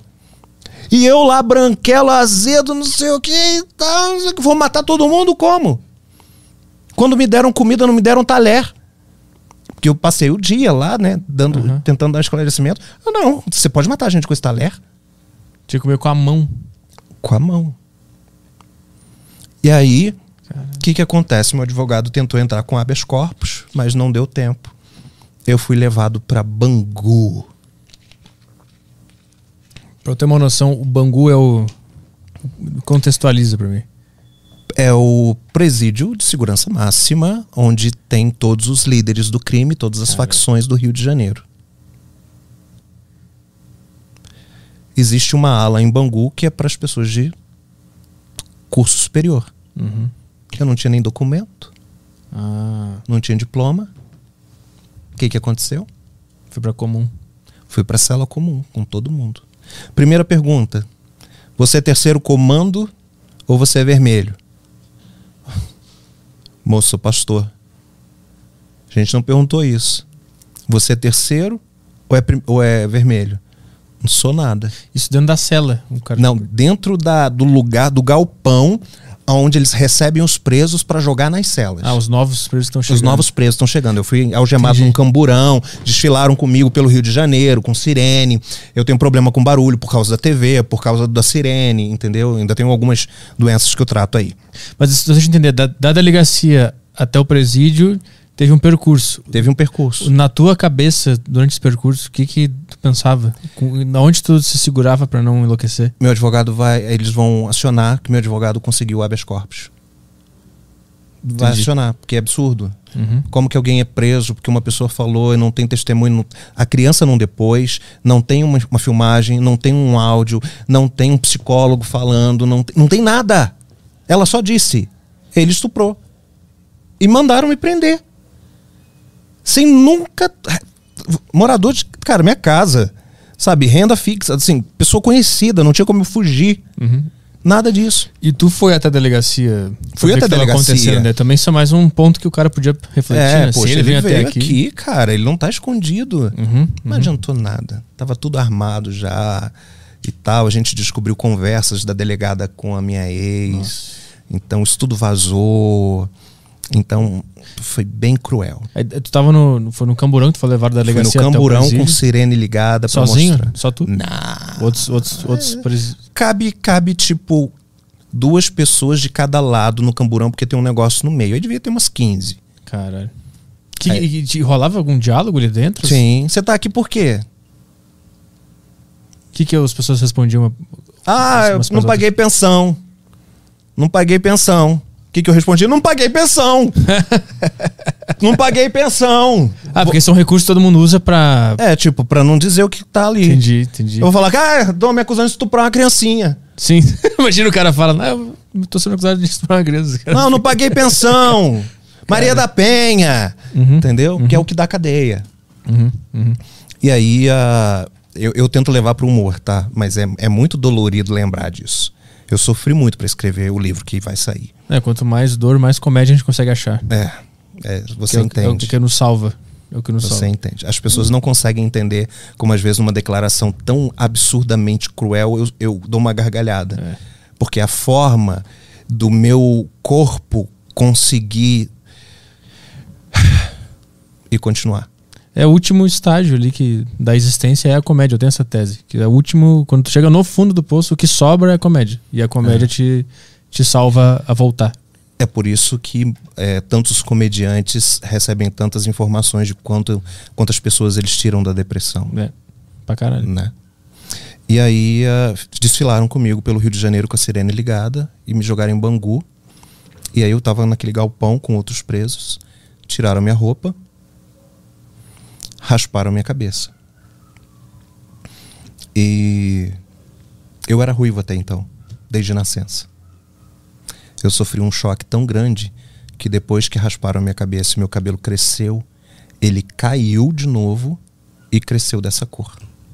Caralho. Eu era, desde que nasci até quatro anos, eu era ruivo. Né? Minha família é normal. E aí, ah, sei lá, pode ser um sinal, né? Que eu devia ser moreno. é dos morenos que elas gostam mais. Ou agora eles! Ou ah, tô eles. perdido. É, e aí, eles perguntaram pra mim assim: qual é o artigo? Os guardas. É, eles não perguntam assim. Ô, o quê! E um monte de palavrão, e um monte de palavrão. Meio qual é tropa, artigo? tropa de elite, assim. É, é bem, trop- bem assim, né? Eu entendo, eles lidam com pessoas muito perigosas, né? Mas ali eu não tava entendendo o que tava acontecendo. E aí, mano, qual é o artigo? Pô, eu sou escritor. É o quê? Indefinido ou definido?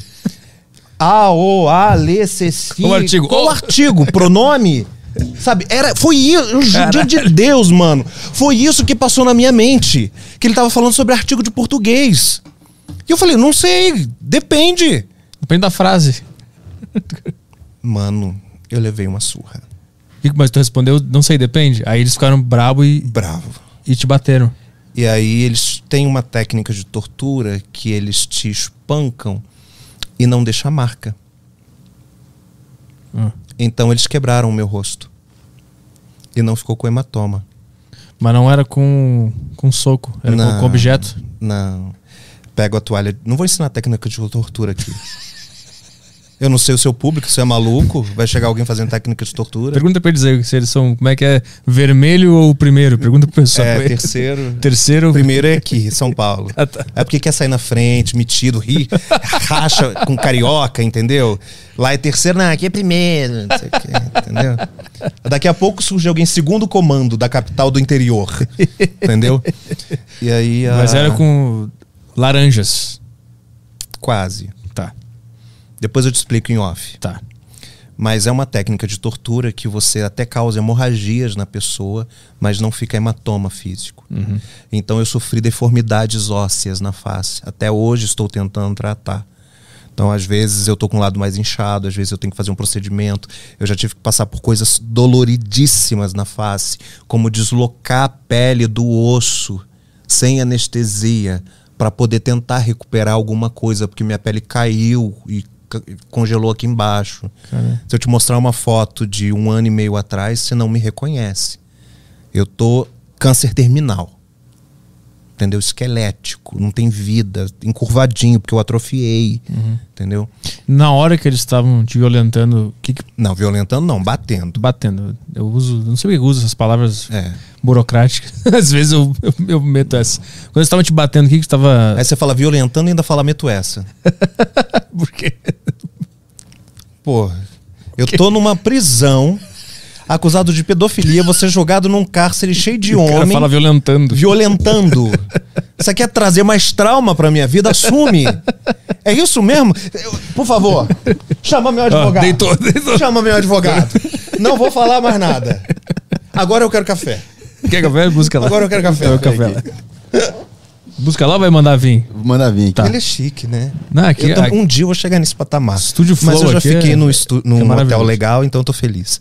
Vai vir o cafezinho. Quando eles estavam te espancando Espancaram. violentamente, de forma grosseira Espancaram. e horrível, E o que, aí- que tava pensando? Não dá, não tem o que pensar. Você Hum. não sabe o que pensar. Mano, eu tinha saído do hospício. Eu nem entendia mais o que era real e o que não Eu era. tava completamente anestesiado. E eu ainda estava sofrendo abstinências de drogas pesadas. Uhum. Imagina oito dias injetando drogas pesadas em você 24 horas. Uhum. De repente param. O seu corpo é uma bomba. Eu recusei tratamento durante três anos. Porque eu tinha medo de tomar um, um, sei lá, qualquer remedinho e meu corpo achar que aquilo era bom e eu me viciar. Porque, sabe, eu sofri muito por evitar tratamento. E aí a, eles me espancaram, eu pelado, e eles me levaram para a cela. Corredor D. A prisão tem as celas A, B, C, D, E e F. A A é a melhor. A F é a pior. Eu fiquei na D. A F nem estava sendo usada, porque não tinha mais teto. Eu fiquei numa ala com outras, muitas outras pessoas. Não tinha água, não tinha comida, muitos insetos, muitos mosquitos, muito frio e muito calor, muito fedor, muita nojeira no chão. E os dois carcereiros, que eu lembro nitidamente da face deles, posso descrever com detalhes. Eles, eu consigo ouvir o som da cela batendo, cara.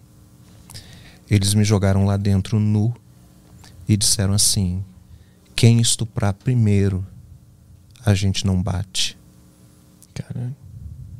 porque ele é estuprador de criancinhas. quando eu escutei ela batendo atrás de mim, eu simplesmente fechei o olho e disse assim: Deus, nas tuas mãos eu entrego o meu espírito, que foi o que Jesus disse na cruz. Porque eu tinha certeza que meu corpo ia acabar ali, naquele momento. E eu só pedi uma coisa: eu falei, por favor, por favor, que eu morra rápido. E aí eu fui para um cantinho pelado e fiquei naquela posição fetal. E aí quando tocaram em mim, mano, eu achei que começou. E aí era um preso, me deu um short. O outro me deu uma blusa branca e o outro me deu uma chinela havaiana preta. Eu tenho até hoje. Eu passei sete dias lá dentro. Eles não levantaram a cabeça para mim. Durante sete dias, todas as vezes que eles falavam comigo, eles falavam de cabeça baixa. E, ali dentro, ninguém sabia quem eu era. Isso é Deus. Porque isso é humanamente impossível. Eu coleciono artigos de pessoas que passaram por isso, foram jogadas lá e não duraram 24 horas. Eles me vestiram, eles cuidaram de mim. Até uma semana depois, eu já ter sido capa, fui capa aí de The Guardian, CNN, é, El País. Uhum. É, a mídia sabia mais da minha vida do que meu advogado, do que minha família. E a mídia já comprou a história de que tu era culpado, né? Sim, porque eu saí não tive acesso a nada meu, nem às redes sociais. Ela estava administrando as minhas redes sociais. Hum. Ela vinculou que eu era satanista para queimar mais. Eu era homossexual, satanista e pedófilo. E aí eu brinquei ontem na, no meu Instagram que é a primeira vez depois de quatro anos que eu estou usando capuz. Hum. E eu peguei sem querer depois de quatro anos.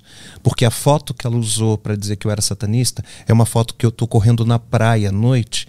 E aí, para você ficar mais tranquilo, as pessoas não te pararem e tal, eu colocava um fone e botava uhum. um capuz. E como um marido idiota, eu pegava e tirava foto e mandava para ela. Olha como é que tá legal aqui, vem correr comigo e não sei o quê. Uhum. Ela pegou essas fotos e diz: Ó, oh, tá vendo? Isso aqui era nos rituais que ele participava. Caralho. E as pessoas compraram. Ela veio a público com o apoio de um senador da República, que usou a tribuna do Senado para pedir pena de morte ou prisão perpétua para mim. E toda maquiada com tranças, com uma equipe de, de filmagens, com corte, para dizer que a vida dela tinha acabado, que o marido dela, não sei o quê, uhum. tinha feito o que fez com as crianças. Isso enquanto estava nesse processo de hospício, presídio, ela estava aqui na tava mídia, fazendo tudo, fazendo a novela. E eu não sabia uhum. e eu não tinha como me defender. No último dia que eu estava na prisão, era helicóptero o dia inteiro, o dia inteiro. Da mídia? Da mídia. Uhum. Pegar imagem, é, e uhum. tal. Só que eu não saía, né? Nem para tomar banho de sol. E a, relação com os presos lá dentro sempre foi assim, desse, dessa forma que tu falou. É, de respeito. De... É, é, mais que um respeito, não dá para entender. É como se eles não conseguissem me olhar nos olhos. Eles abaixavam a cabeça. Hum. E como é que foi? Ficou uma semana só lá? Fiquei uma semana. Como é que era a rotina? Tinha comida, tinha lazer? Era o dia inteiro na cela? Era o dia inteiro trancado na cela. Não tinha comida para eles. Hum. E aí eles às vezes dividiam comigo. A minha comida os carcereiros deixavam apodrecer para depois me dar. Cara, porque na cabeça deles eles estavam punindo um é, estuprador de é. crianças. É. Então, é, por exemplo, eu amo café. E aí tem café da manhã, né, na prisão. Eles te dão café com leite, com pão, que dizem que tem manteiga, mas é mentira. E à tarde te dão café com leite com pão, que dizem que tem manteiga, mas é mentira. Só que ninguém fala que você não tem copo, nem caneca. Ah. Então eles chegam, quer café? Tá fervendo. Quer café? Vou beber aonde? Aí o cara trouxe até o meu café, cara, viu? Sincronicidade do aí, cacete. Aí ele, quer café? Eu quero, moço, mas vou beber como? Aí abre a boca, a gente joga aí dentro. Apara a mão. Não tinha como beber. Por causa do. Tá fervendo o bagulho na tua cara, imagina. Entendeu? Foi uma semana sem comer nada, sem tomar café e sendo estranhamente respeitado mais do que isso pelos, pelos companheiros de cela ali. E os presos, eles falavam assim: come alguma coisa. Come alguma coisa. Porque tipo, tem uma regra lá dentro. Não passe mal. Não passe mal. Por quê? Porque se você passar mal, eles te levavam para um lugar tipo uma solitária. Uhum. Só que o negócio é bem cruel. E eles te trancavam lá, não, não tem janela, não tem luz, não tem nada, não tem privada, não tem nada, até você sarar. Caralho. Então a regra é não passe mal. Eles, te protegeram dessa É. situação também. É, aconteceram muitas coisas, mas enfim, a história é muito longa. E aí, sete dias depois, eh, meu advogado conseguiu um habeas corpus. É, acho que quem até falou do habeas corpus antes do meu advogado foi o finado Boechat, Uhum. que deu em primeira mão. E aí a... eu voltei, mas não sabia para onde. Aí voltei para aquele apartamento, mas quando eu saí da prisão, tinha uma multidão para me linchar. E res- repórteres plantados lá 24 horas. Cara, E aí meus advogados, que graças a Deus, naquela época, né, o- ele estava com assistente, o cara tem 2 metros de altura, serviu de segurança e conseguiu me proteger da população enfurecida que queria me apedrejar. Quer saber do pior? Dois dias depois dela me denunciar como pedófilo,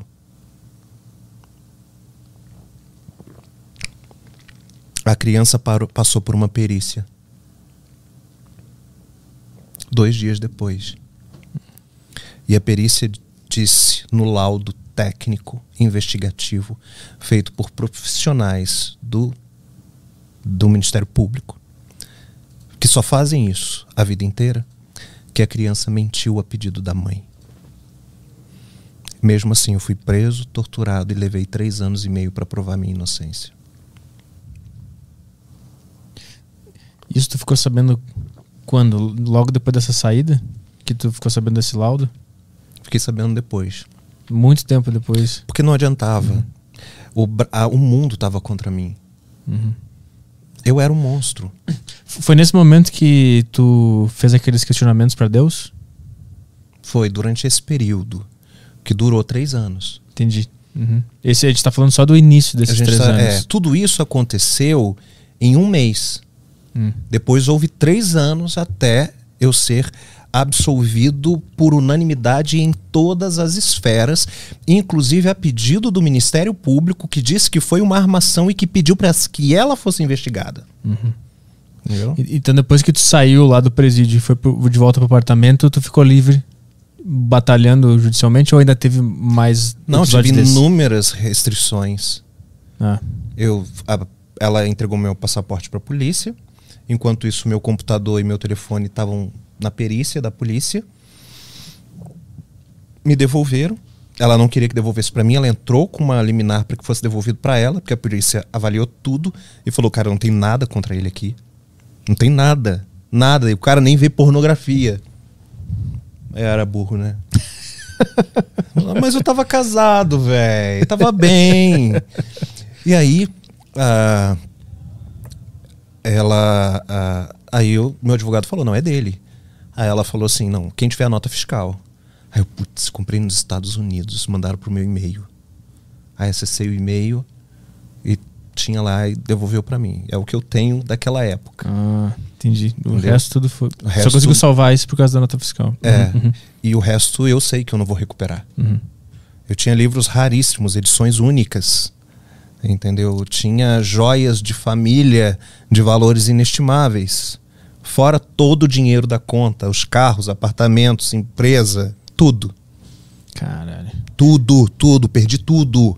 Ela tinha procuração de plenos poderes. Puta. Em algum momento dessa. Se a pergunta for indelicada, tu me fala porque não tem problema. Em algum momento dessa, dessa história toda, tu pensou em se matar? Vou te responder. Obrigado pelo café, tá uma delícia. É, a alegação que foi usada é que eu tentei, para me internar no hospício, é que eu tentei suicídio ao tomar o remédio. E aí eu sempre respondi essa pergunta com uma outra pergunta. Eu passei três anos tendo a possibilidade de me matar a qualquer hora, porque aquela interrogativa que ela fez comigo naquele dia não era um vislumbre do que viria. Eu fui internado no hospício, eu fui torturado, eu fui preso, eu fui linchado publicamente, eu perdi todos os meus bens, eu perdi a minha família, eu perdi a minha moral. E aí eu não tento mais me matar. Hum. Então, que suicida fiasco eu sou, né? Detalhe, o apartamento que eu tava morando emprestado, né, de favor, ficava no oitavo andar. Então era tipo assim, cair da janela. Uhum. Mano, meus irmãos são, são da área de, de, de, de médica. Um é farmacêutico e o outro é chefe de CTI. Ele é fisioterapeuta por causa desse negócio de Covid. E aí, pô, minha mãe tava tomando remédio controlado. Pô, peraí, deixa eu tomar uns 10 aqui, bebo, sei lá, um álcool e caio da janela. Que suicida é esse que não tenta se matar? Entendeu? Então eu sou um suicida muito fiasco. E como é que tu. Da onde vinha a força pra. Só não consigo parar de tremer quando eu falo sobre isso. Ah, é foda. Da onde tu tirava consciência ou lucidez pra se manter firme durante tudo isso? Mano, eu acho que fé. Deus. Porque todas as brigas que eu tive com Deus, eu tive com Ele.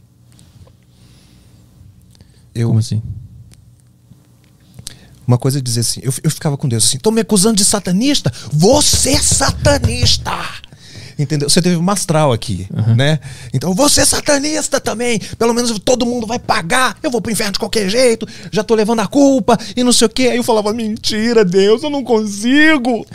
Eu vou quebrar o pacto. Porque eu, eu, eu, eu aprendi sobre um Deus não religioso.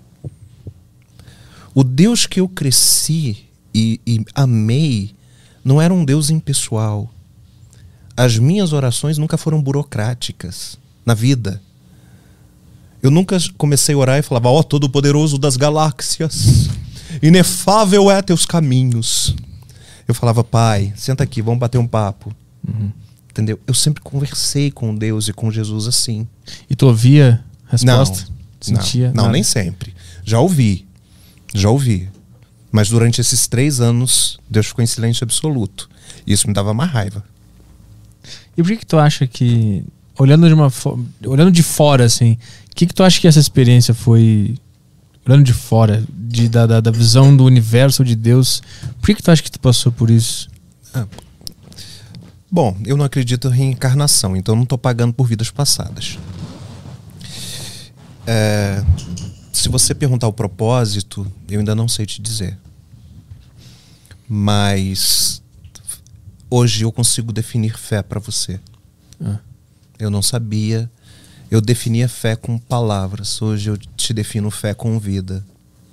Fé é para quando você não tem respostas. Porque se você soubesse todas as respostas, todos os caminhos, para que acreditar em alguma coisa? Uhum. Você já sabe. Então, quando tem um ponto de interrogação, uma dúvida, e você não sabe, aí entra a fé.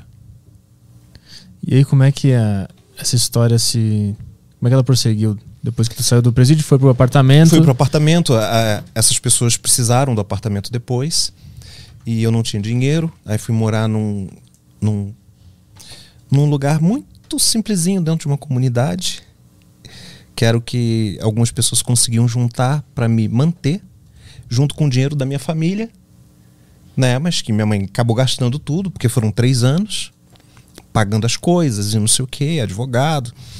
E durante três anos eu fiquei esquecido. E ela ficou fazendo fortuna em cima dessa história da vítima. Lançou dois livros em cima da história de como ela foi tragicamente abalada Uhum. por um monstro. E aí lançou livros de cura, autoajuda, é, detox emocional e não sei o quê. Triplicou o cachê, quintuplicou para estar nos lugares e tal. E eu escondido. E tu acompanha, acompanhava a história nesse N- período? No início, sim. Porque eu acreditava que a ficha ia cair e ela ia voltar para mim. Ah, é, tu tinha falado, né? Que tu ficou Eu, eu- maluco. um ano com fé, né? É. E quando é que foi a. que tu entendeu que ela tava Quando um amigo, um amigo mesmo, de anos, falou perto de mim, ele falou: Olha, eu sei que você não quer ouvir isso, mas ela é ruim. Ela é uma pessoa má. Ela fez de caso pensado. Todo mundo sabe disso. Só que ninguém tem coragem de contar. Nesse momento tu aceitou ou ainda tu rejeitou essa ideia por um. Não, eu fiquei em silêncio. Mas ali. Ali eu comecei a, ligar. Ali eu lembrei que, putz, 18 dias antes ela pediu a é, mudança do testamento. Quatro meses antes, não sei o que. Tudo. Aí ali começou. Uhum. Só que como eu ainda estava sofrendo de depressão profunda, transtorno social, crises de pânico, tem isso tudo até hoje, tá? E TEPT, que é o que os soldados sofrem quando voltam da guerra, que eles revivem um momento como se estivesse acontecendo pela primeira vez, a minha cabeça, que antes era um, um, um computador que eu fazia projetos o dia inteiro, inventava coisas o dia inteiro, eu lia três livros simultâneos. Um final de semana saiu um livro e não sei o quê. Durante esse período eu não conseguia ler uma, uma frase. Eu começava a ler, eu perdia a primeira palavra, eu voltava. Então eu fiquei meio de- deficiente. Mas aí eu comecei a anotar algumas coisas bem simplesinhas num bloco de notas, algumas palavras para aquilo ir fazendo um sentido para mim, uma linha do tempo, que é o que virou o livro, que ainda vai ser publicado no final do ano. Você teve que reaprender a Tudo. como o teu cérebro funciona. É, Reaprender a Hoje- usar essa máquina. É, hoje eu ainda eu utilizo bem melhor. Você vê pela forma como eu tenho de, de lidar com as ideias. Mas se você pegar uma pregação minha de, até 2016, você vê como que eu era, mano. É, era tudo de cor. Sabe, eu te dava cálculos, datas, não sei o que, tudo, e traçava uma linha e voltava e fechava um ciclo. Era um quebra-cabeça. E- e acho que por isso eu tive uma projeção tão grande na época. Porque as pessoas gostavam. E aí, para uma pessoa que não. Dois mais dois é, é quanto? Sabe? É, e como eu fiquei três anos com muitas medidas cautelares, eu não podia sair de casa, não podia, sabe, tinha que comunicar ao juiz, tinha que uma vez por mês comparecer dizendo que eu não fugi, não podia ir em lugar nenhum que ela estivesse presente, não sei o quê. A minha vida se resumia: quarto, sala, num aparta micro apartamento. Então, o que, que aconteceu comigo? Diante de toda a dor, do peso, da depressão, eu atrofiei. Eu. Os meus músculos atrofiaram como se eu estivesse num coma. Um coma emocional, de certa forma. E aí, ah, três anos e meio depois, quando eu ganho por unanimidade e eu tento comemorar, eu não consigo ficar em pé. Eu preciso de ajuda até para tirar foto, para ficar em pé. Como é que foram esses três anos de tentar se defender, de achar provas, de investigar o que estava acontecendo? O que que foi feito para conseguir provar a tua inocência? É, o meu advogado não teve muito trabalho, graças a Deus. Ele é uma pessoa extremamente competente.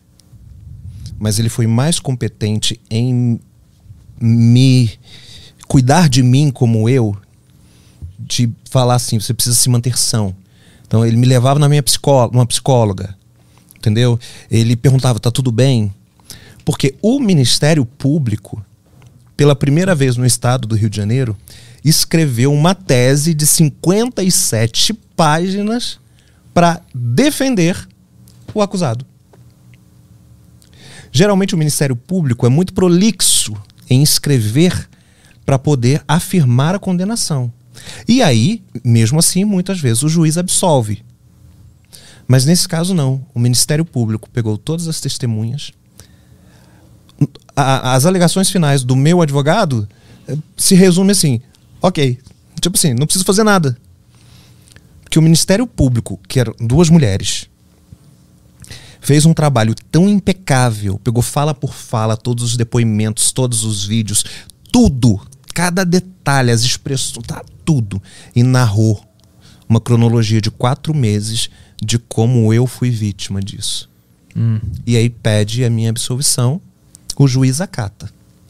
Mas essa in- intenção, essa vontade de, de, de escrever isso, quem entendeu que tu era inocente e tomou a atitude de escrever isso? As pessoas lá do Ministério Público sacaram, puta, esse cara é inocente? Como é que É, foi? é, assim, nas audiências, eu fui. Quando terminou, porque assim, a, a promotora que escreveu esse dossiê, ela foi muito cruel na audiência. O juiz foi mais tranquilo.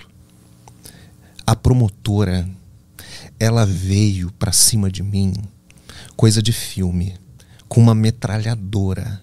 E ela perguntava coisas absurdas o tempo inteiro e tal, e tal, e tal, e tal, e tal, e tal. No entanto, que eu saí dali, eu falei pro meu advogado, mano, já era. Ela tá contra Essa mim. mulher me odeia. Uhum. Entendeu? Na realidade, ela estava tentando ver se, se alguma coisa poderia ser verdade. Tava espremendo. O juiz, quando afirma que o Ministério Público estava certo, a declaração do juiz, mano, eu, eu quero um quadro com essa declaração. Ele fala assim: o réu, no meu caso, não tentou usar artifícios para melhorar a sua imagem, como é muito comum fazer, mostrando total sobriedade sim, é, e transparência ao responder as perguntas. Porque eles metralhavam. E tipo, falar, não, mas isso aí eu faço mesmo. Acuado lá, não sei o que. Sabe, eu não tentei melhorar a minha imagem diante do juiz e da promotora pra dizer, sou inocente. Porque eu tenho uma coisa comigo. Mano, se eu começar a mentir, eu vou ficar vermelho. Na hora. Minha cara muda. Então, o que, que eu disse? Eu falei com o meu advogado. Se eles perguntarem qualquer coisa, eu vou falar. Ele, tu vai me. Ah, não sei o quê, tem coisa que não tem que falar. Sabe? Se foca só na pergunta e não sei o quê e tal. Eu falei, "Mas, mano, eu não sei. Se eu mentir uma vez, eu vou mentir de novo. E aí eu vou me enrolar porque eu não sei qual que é a verdade, qual que é a mentira. Então, assim, eles perguntavam coisas assim, muito absurdas, até assim. Quantas vezes você tinha orgasmo por semana? Entendeu? Cara, É. eles vão tentando.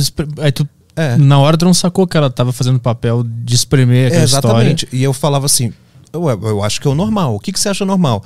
Aí eu falava, pô, eu, eu viajo, eu trabalho, não sei o quê. A gente tem um relacionamento o quê? Depende da semana, duas. Depende da semana, três.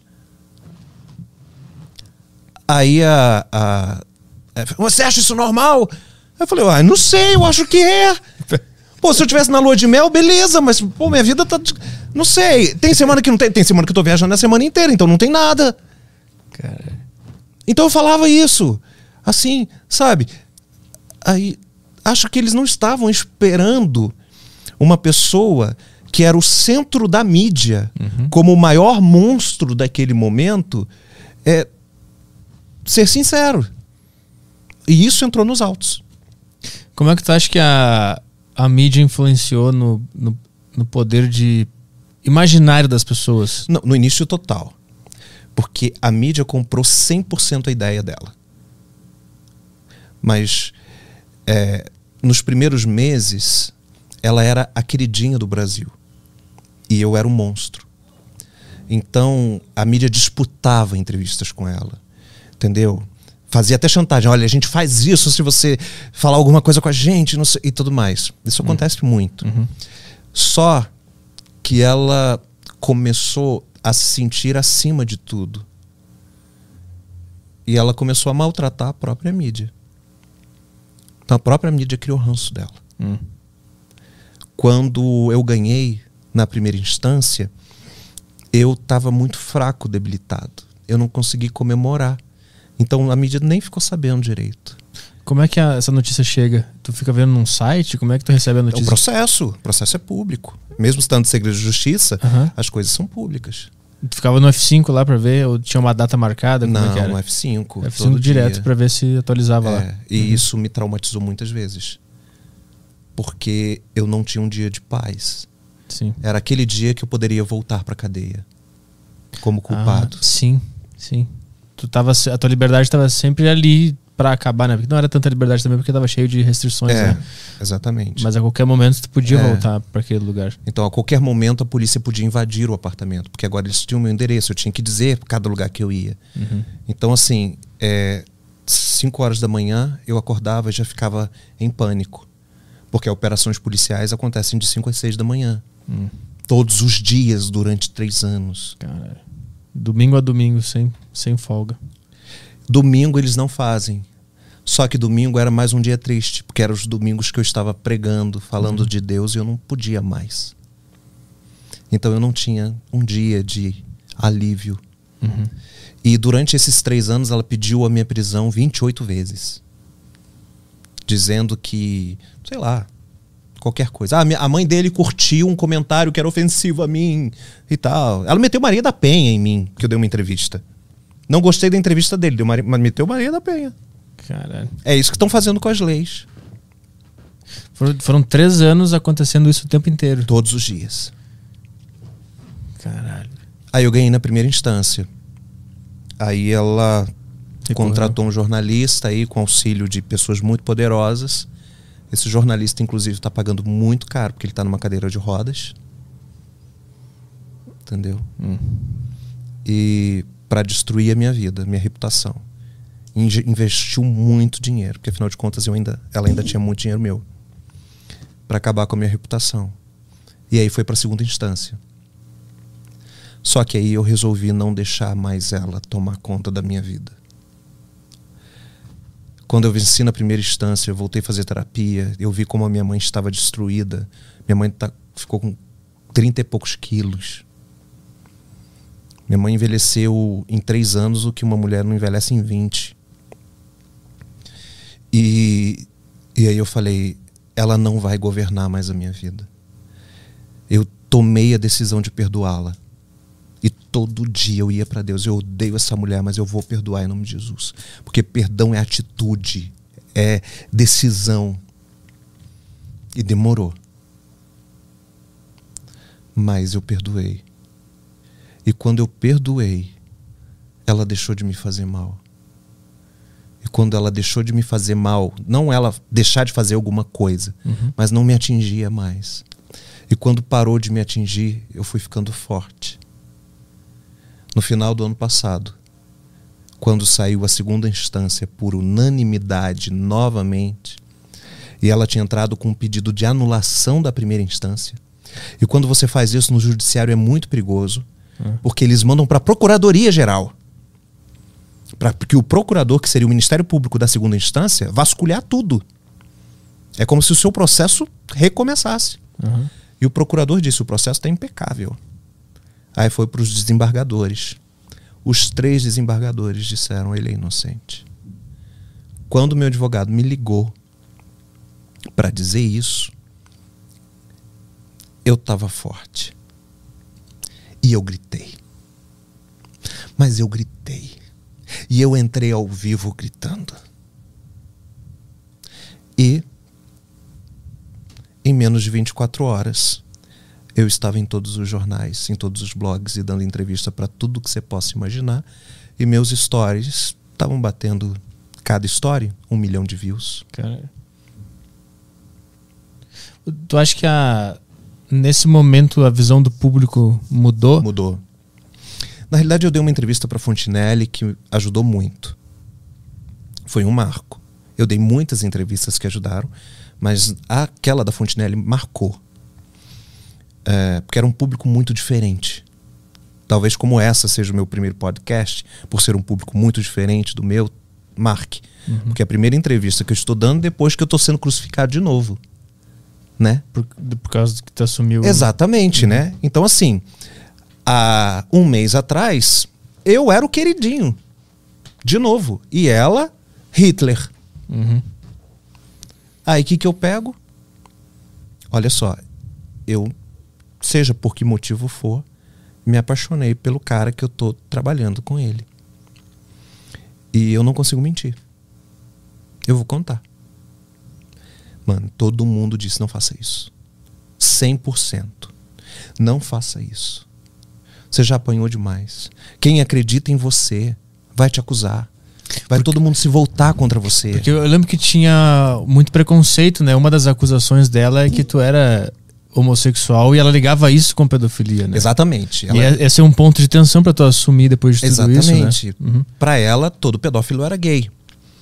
Então, o público dela me chama de pedófilo hoje por eu ter assumido a homossexualidade. É. E isso que. Foi por isso que falaram, não, não assume, porque Não assume. vai dar pano pra manga. Você vai lançar um livro agora, essa semana.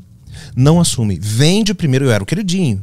Vende primeiro tudo, faz seu pé de meia e depois assume. Ou então a maioria, porque eu chamei minha mãe pra conversar. Eu falei, todo mundo fala, eu conversava com o Bruno, né, que é meu namorado, falava assim: "Ah, eu tenho que contar pra minha mãe". Ele, tua mãe já deve saber, toda mãe sabe. Eu liguei pro meu irmão. Ô, irmão, tu me ama? Aí, pô, mano, da roça, né? Pô, mano, qual é, pô? Tá estranhando? Claro que eu amo, pô. Aí eu falei, então, tá tudo bem? Aí ele, o que que aconteceu? Aí eu falei, virei viado. Porque é na forma que a gente tem, né? Sim, claro. Aí ele, é sério? Aí eu falei, por isso que eu perguntei se se você me ama. Aí ele falou, mano, diante do que você passou, se você quisesse casar com um poste, eu entrava com um poste no seu casamento. Não muda nada pra mim. Aí liguei pro outro irmão caçula, mesma coisa. E aí, tá, não sei o que. Ele, a mesma coisa, é, é isso mesmo? Ah, tá de boa, vai ser feliz não sei o que. E ó, você vai ser titio. Porque ele ia me contar que a esposa dele tava grávida. E aí eu falei, então eu vou contar pra mãe. Os dois falaram assim, mano, a mãe nem desconfia. E como é que foi? Ouvi dos meus irmãos, Aham. que até ontem moravam com a minha mãe. Que a minha mãe, independente do que a minha ex ou a- algumas mídias e não sei o que falasse, minha mãe, não, ele. Pô, cresci vendo Felipe. Pega todo mundo. Não pegava tanto assim, não, mas exagera. Entendeu? Que, mulherzinha em cima e tal. Felipe.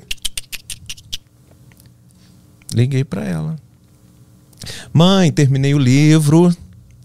Ele é dedicado à senhora, que é a senhora que foi a guerreira disso tudo. Printei a folha de dedicatória, mandei pra ela, não sei o que e tal.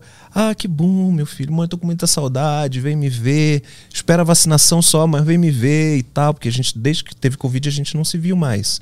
Porque ela foi pra Minas pra ver meus irmãos e começou o Covid. Aham.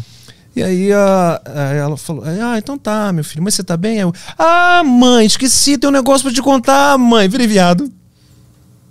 Tu inseriu a mensagem no meio da, do papo, assim. Ah, só, pra, só esqueci aqui. Aí esqueci um detalhezinho aqui. E ela? Mano, 30 minutos em silêncio. Ela virou pra mim e falou assim: depois de sei lá quantas horas que parecia que era assim, a criação do cosmos eterno, entendeu? E ela falou: é, você sabe que eu não concordo muito com isso não, né? Aí eu, eu sei, mãe.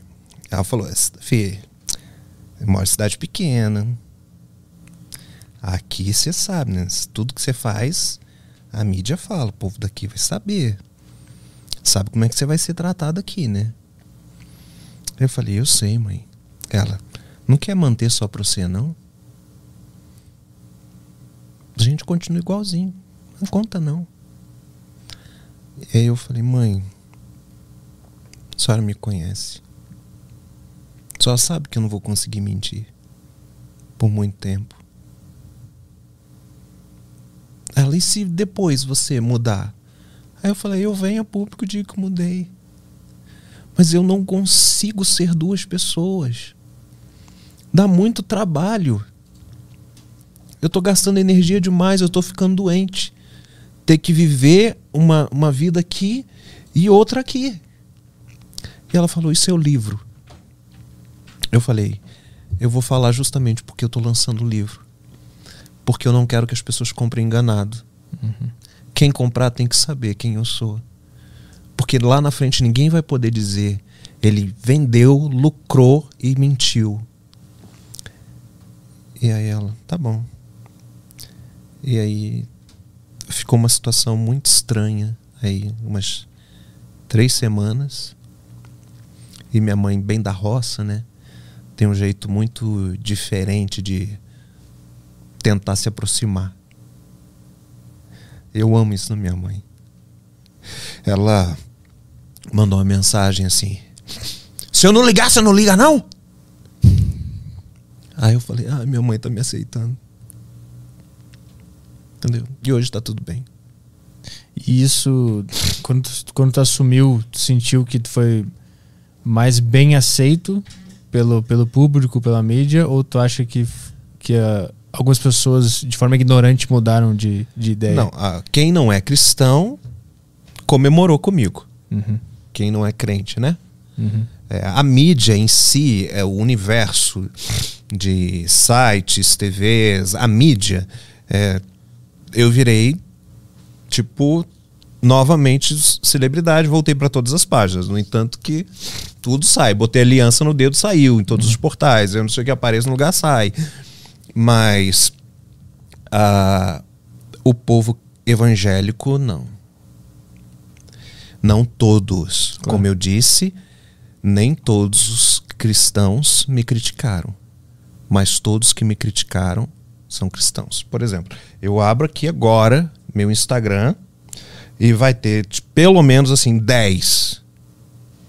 Você é um monstro, Cara, pedófilo, tomara que você morra.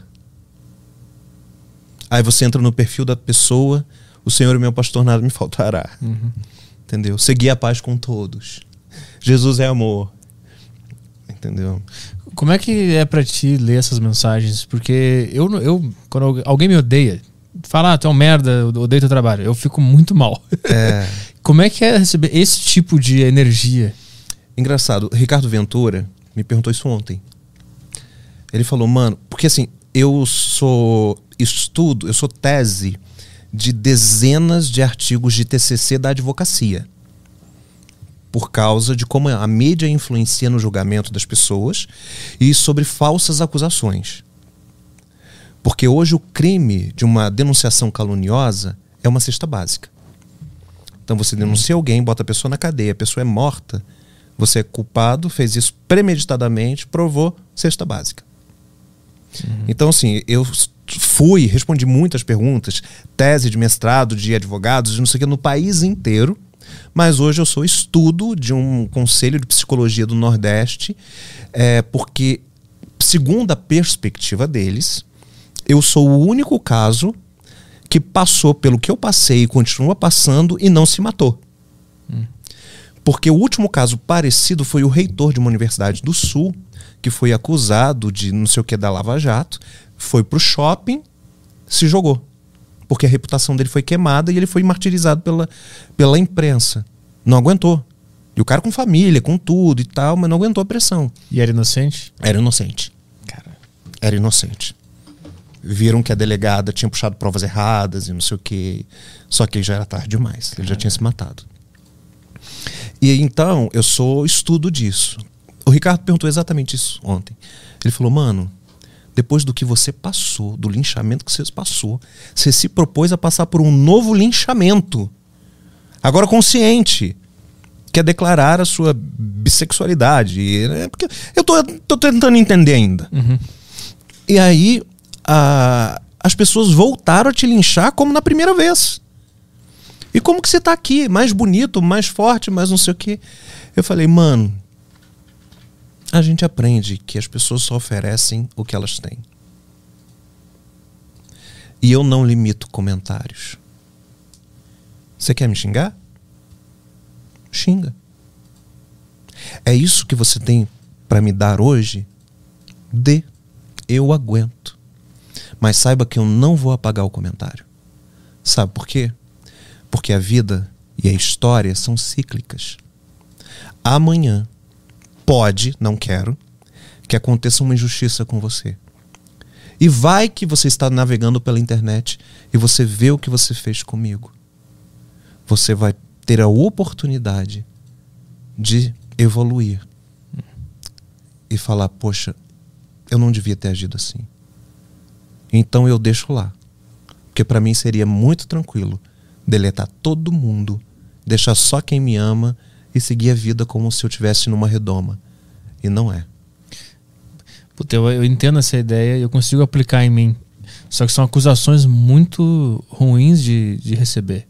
São É. coisas. Não é só tu é um merda porque eu não gosto da, Da, da do teu trabalho, do teu é. um bosta. Não é isso. São coisas muito Pesadas. pesadas que é muito difícil tu conseguir organizar teu pensamento pra tu não se identificar com aquilo e pensar, puta, será que eu sou esse, esse monstro? Mas eu já passei por isso lá atrás. Aham.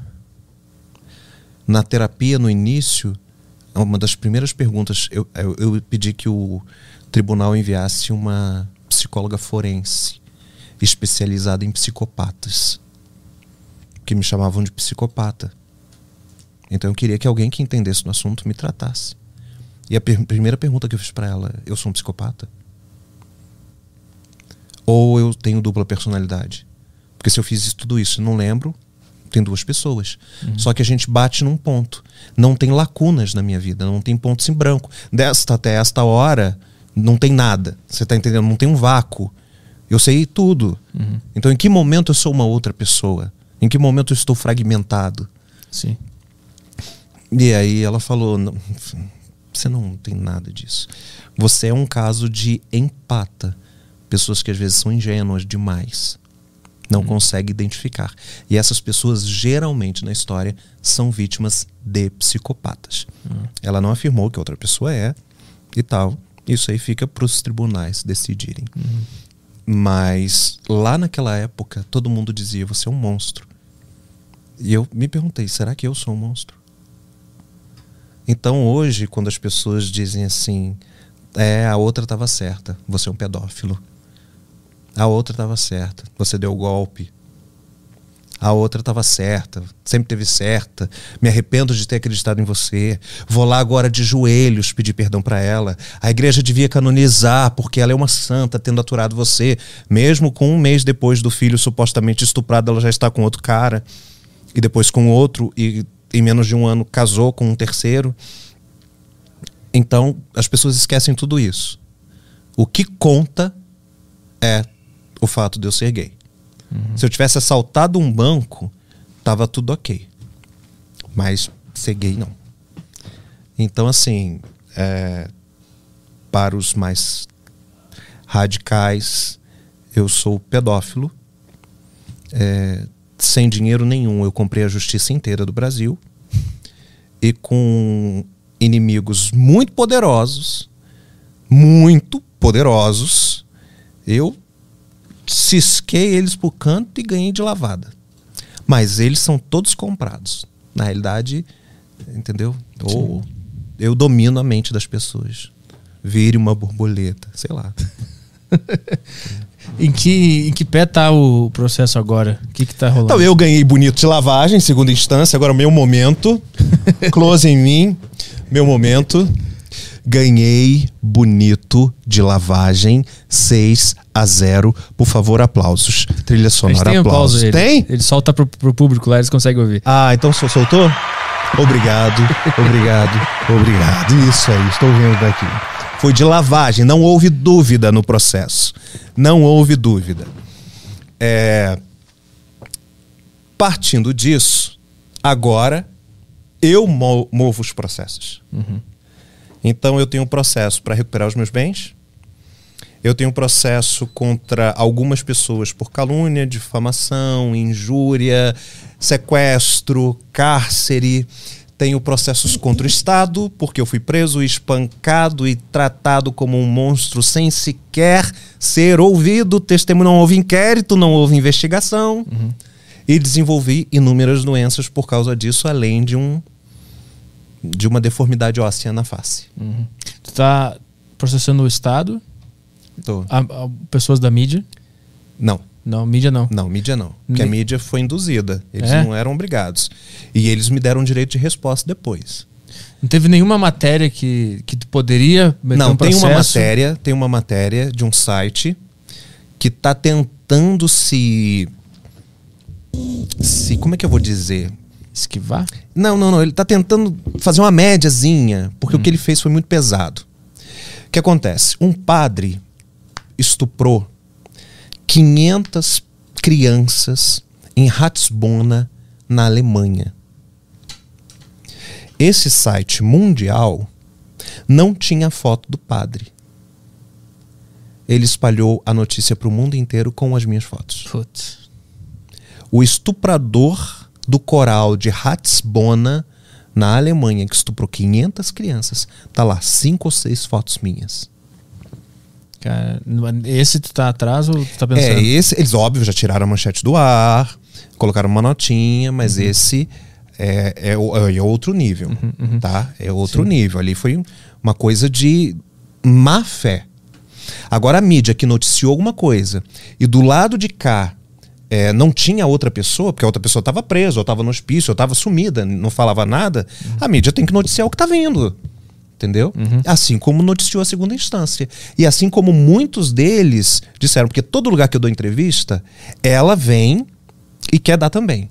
Já prepara o WhatsApp Já aí. prepara, vai receber, ou o marido dela te xingando. Entendeu? Boa E- sorte aí É, pra você. é, e- então, a, a mídia dessa vez falou assim: não, não. Você teve três anos sozinha, com toda a mídia do seu lado. E a gente descobriu que você enganou todo mundo. Agora a gente quer dar voz a ele. Se você quer direito de resposta, entre na justiça. Como é que tu lida com, com o fato de saber que o perdão é, o melhor, é a única resposta, mas ao mesmo tempo tu tem que mover essas ações? Olha só, é, as pessoas dizem assim: já que você está movendo ações, você não perdoa, porque você está tentando fazer a justiça com as próprias mãos. Na realidade, não tem nada a ver com isso. A partir do momento que eu sei que uma pessoa faz coisas ruins e eu não fui o primeiro, o primeiro marido foi igual, eu fui o segundo marido. Só que eu era conhecido. A partir do momento que eu me calo e não faço nada para tentar impedir essa pessoa, eu me tornarei conivente para as maldades que ela continuar fazendo. Então, a justiça é, é justa quando você tenta impedir que a maldade continue acontecendo. Seria vingança se eu queria que ela adoecesse, morresse, penasse, não sei o quê. Não. Espiritualmente, tu perdoa todo mundo que esteve envolvido nessa história. Já perdoei todo mundo. ah, tem mais de um ano. Entendeu? Tem gente que continua tentando fazer eu sair da, da graça. Dos Mas aí- eixos. é, Uhum. entendeu? Mas aí, velho, diante do que eu passei já, a pergunta que eu faço é assim: o que vão fazer comigo que ainda não fizeram? O que vão fazer comigo que ainda não fizeram? Vão tirar tudo meu? Vão me linchar? Vão me prender? Vão me jogar no hospício? Vão me torturar? Vão fazer o quê? Vão me xingar? O que vão fazer? Vão me deixar refém de mim, de outras pessoas por anos? Tudo isso já aconteceu. Hoje tu consegue gozar da liberdade normal, completa, de boa. De boa, mas é óbvio que, como assim, eu sou uma figura mais ou menos pública, eu tenho alguns cuidados. Porque sempre tem um secto, né, seguidor nazista, que segue a outra parte e acha que. Que ela tá certa. É, até porque ela fez uma declaração dizendo que ela era usada com poder de cura e que Deus não a usaria mais enquanto eu estivesse vivo. Ou seja, quem tá precisando de cura vai tentar me matar para ela voltar a curar as pessoas. Cara, isso que eu te perguntar, como é que é pra te andar no aeroporto, andar por É, aí? e hoje em dia as pessoas não fazem mais mal. Mas durante os três anos eu não podia sair. Eu sofri ameaças absurdas, absurdas. Pessoalmente, assim. É, cara a cara. a gente plantava, porque ela vazava meu endereço, vazava meu telefone. Entendeu? Porque eu tinha que dar pro juiz. Uhum. Então as pessoas têm acesso ao processo. O advogado dela tinha acesso. Então vazava, fazia gente plantão no, no condomínio, no apartamento. E, e foi inferno. E, e hoje tu toma alguns cuidados. Toma alguns cuidados. Ninguém tem o meu endereço. Eu tenho uma caixa postal. Uhum. Entendeu? Ah, cuidados básicos. Eu não costumo sair sozinho. É, mas não tenho paranoia. Em algum momento teve? De, de eu ficar olhando na rua, assim, pra ver se. Então, eu tenho sistema de alerta ligado. né, mapeou tudo. É, meu sistema de alerta é cansativo. Mas por isso, por estar sempre vendo se eu estou em perigo ou não. Uhum. Mas tem horas que, óbvio, eu relaxo. Fui para uma, pra um, pra um- uma pousada um final de semana aí curtir, e aí desliguei, sabe? É, é, tô nem aí, se estão tirando fotos, se estão não sei o que, tô nem aí. Fui lá para curtir, Aham, entendeu? Hoje eu já consigo. entendi. No entanto, que eu vim para São Paulo sozinho. Entendeu? Primeiro que eu amo São Paulo. Não precisava nem me chamar para vir aqui. Só falar, vem para São Paulo, tô em São Paulo. e, e já vim sozinho. E, por exemplo, hoje eu vou caminhar. Tem, tem uma reunião, depois eu vou caminhar. Porque eu também tenho ciência que se alguma coisa acontecer comigo, tem pessoas que vão ser é, vasculhadas primeiro Uhum. entendeu? Principalmente as pessoas muito importantes que estão para perder muita coisa com os processos que eu estou movendo. Vamos fazer perguntas da galera? Oh! Quer ir no banheiro? Ainda tem mais? Quer ir no A banheiro? gente está quantas horas no ar? Está 2 horas e 50. Desculpa, Ah. gente. Ah. 2 horas e 50, vocês me aguentando. Foi nada. é que Eu a sei. vai Vocês não horas. merecem isso. tá? Pode fazer pergunta. Você quer ir no banheiro fazer alguma Não, coisa? não, eu Nada? aguento. Então vamos lá. Bom, vamos tocar os áudios aqui do. A gente tá, ah, pessoal passar na do TV? Vai tocar na TV aí. Tá. Deixa eu Tá só com- testar aqui. Aqui tá tudo certo. Tem o primeiro áudio aqui que é do Mendes. Vamos lá. Olá Arthur, olá Felipe. É, eu sou um seguidor do William Craig, é um teólogo americano, que é um grande crítico de Dawkins, né, sobre o ateísmo. E eu acredito que você tem uma linha bem parecida com ele em relação à crença e a tudo sobre Deus. O que eu queria te perguntar é qual foi a maior aprovação da sua vida que você pensou que talvez estaria errado e que talvez Deus tenha te abandonado, assim como muitos, muitos personagens da Bíblia já pensaram isso. Um abraço. Obrigado. Tá vendo, pessoal? Presta atenção. O público é maravilhoso. Caraca, véi. Que maneiro isso. Você vê que o cara dá referências. É? É outro nível. né? Outro nível de adoração aqui. Aleluia. É, Então, queridão, é, eu acho que foi o silêncio de Deus. Eu tinha uma relação com Deus muito incrível. Algo, algo bem peculiar, que parece fanatismo religioso, mas era um, uma, um acordo que eu tinha com Deus. E que onde eu chegava acontecia sempre a mesma coisa era um sinal de aprovação. E durante esses três anos, três anos e meio, Deus ficou absolutamente em silêncio. Eu implorava por uma faísca, por um suspiro, nem que fosse assim, por favor, que amanhã chova. Se chover amanhã, eu sei que o senhor está me ouvindo. Aí fazia sol. Se eu dissesse assim, Deus, essa semana eu só preciso de uma boa notícia. Tem sete dias. Seis podem ter más notícias, porque eu tinha noti má notícia todos os dias. Eu tenho mil más notícias narradas. Mil dias de má notícias. Só, essa semana, só um dia eu preciso de uma boa notícia ou que não tenha notícia nenhuma. Naquela semana era tipo bombardeio de más notícias. Ah, ela pediu sua prisão de novo, ah, não sei o que, a testemunha. blá, blá. Então, assim, foi muito difícil. Foi muito, muito, muito difícil. Mas eu sempre falei que a minha relação com Deus era muito diferente. E eu falava com Deus, estou muito decepcionado. Eu estou muito decepcionado. O que é verdade, o que é mentira? Que amor é esse que o Senhor tem? Estou muito decepcionado. Mas eu sou tão ruim que eu continuo decepcionado aqui conversando com o Senhor. Eu nem virar a cara. Eu não podia me decepcionar. O que, que eu deveria fazer? Não falo mais com Deus. Vou Aí ler tô eu Richard lá, Dawkins. Deus, ó, tô falando com o senhor que eu não vou falar mais com o senhor. Entendeu? Então, esse foi o momento mais difícil da minha vida. Próxima. A próxima aqui é do Gustavo Bess. Ele mandou aqui. Boa tarde, Felipe. O que tu acha da doutrina Hillsong Church? E como foi recomeçar, recomeçar sua vida depois da sua inocência? Abraços. Gustavo Bessa não é o marido da Ana Paula Valadão, não, né? Não, não, é o cara do grupo aqui que Mas sempre eu acho que ele pergunta. queria. não sei quem é. É, porque o marido da Ana Paula Valadão é o Gustavo Bessa. É Gustavo Bess. Bess. Bess. ah, Bess. Dois ok, vezes. graças a Deus. Como é que é o nome? Hillsong Church? É, Hillsong Church é, é a primeira igreja que surgiu com o movimento dessas canções, mantras, que ficam repetindo, repetindo 30 vezes, e aí pinta o templo de preto por dentro e tudo mais. A ideia original, eu não sei o que virou Hillsong.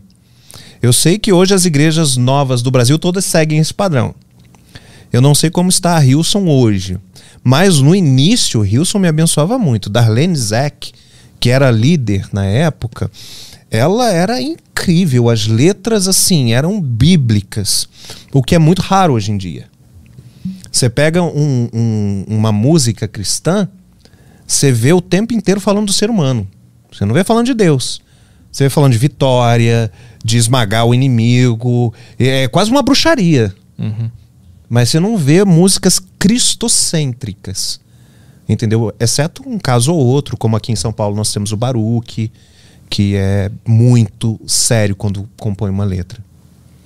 E aí ele também perguntou como foi recomeçar a vida depois da inocência, mas acho que a gente falou já, né? É, tá, tá, tá indo É. ainda, né? Tá recomeçando. Vamos lá. O, o Mendes mandou que tu viveu a- o filme A Caça, A Caça, que tem no É. Amazon Prime. Pode ser a Garota Exemplar também, né? Também. Tem os dois, eu recomendo os dois no meu Instagram.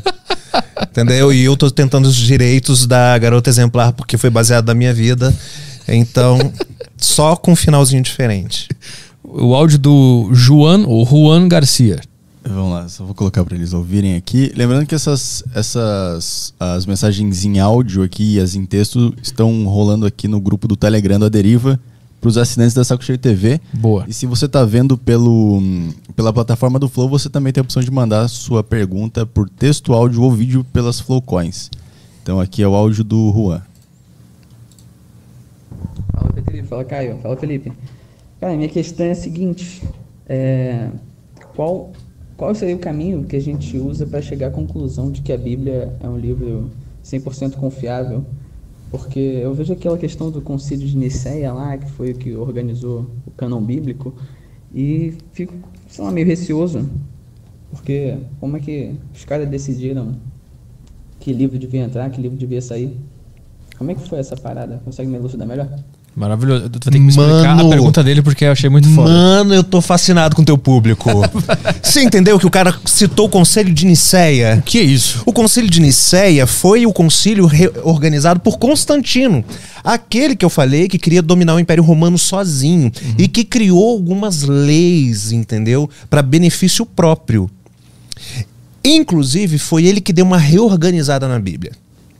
Mas quando a gente fala reorganizada na Bíblia, a gente tem que ter muita cautela. O Velho Testamento, não. O Velho Testamento já era comum, já era pronto, de Gênesis a Malaquias. A antiga aliança, ela não foi alterada. Eu tive acesso, por exemplo, ao manuscrito original, um deles, do livro de Isaías. Mano, é, é absurdo.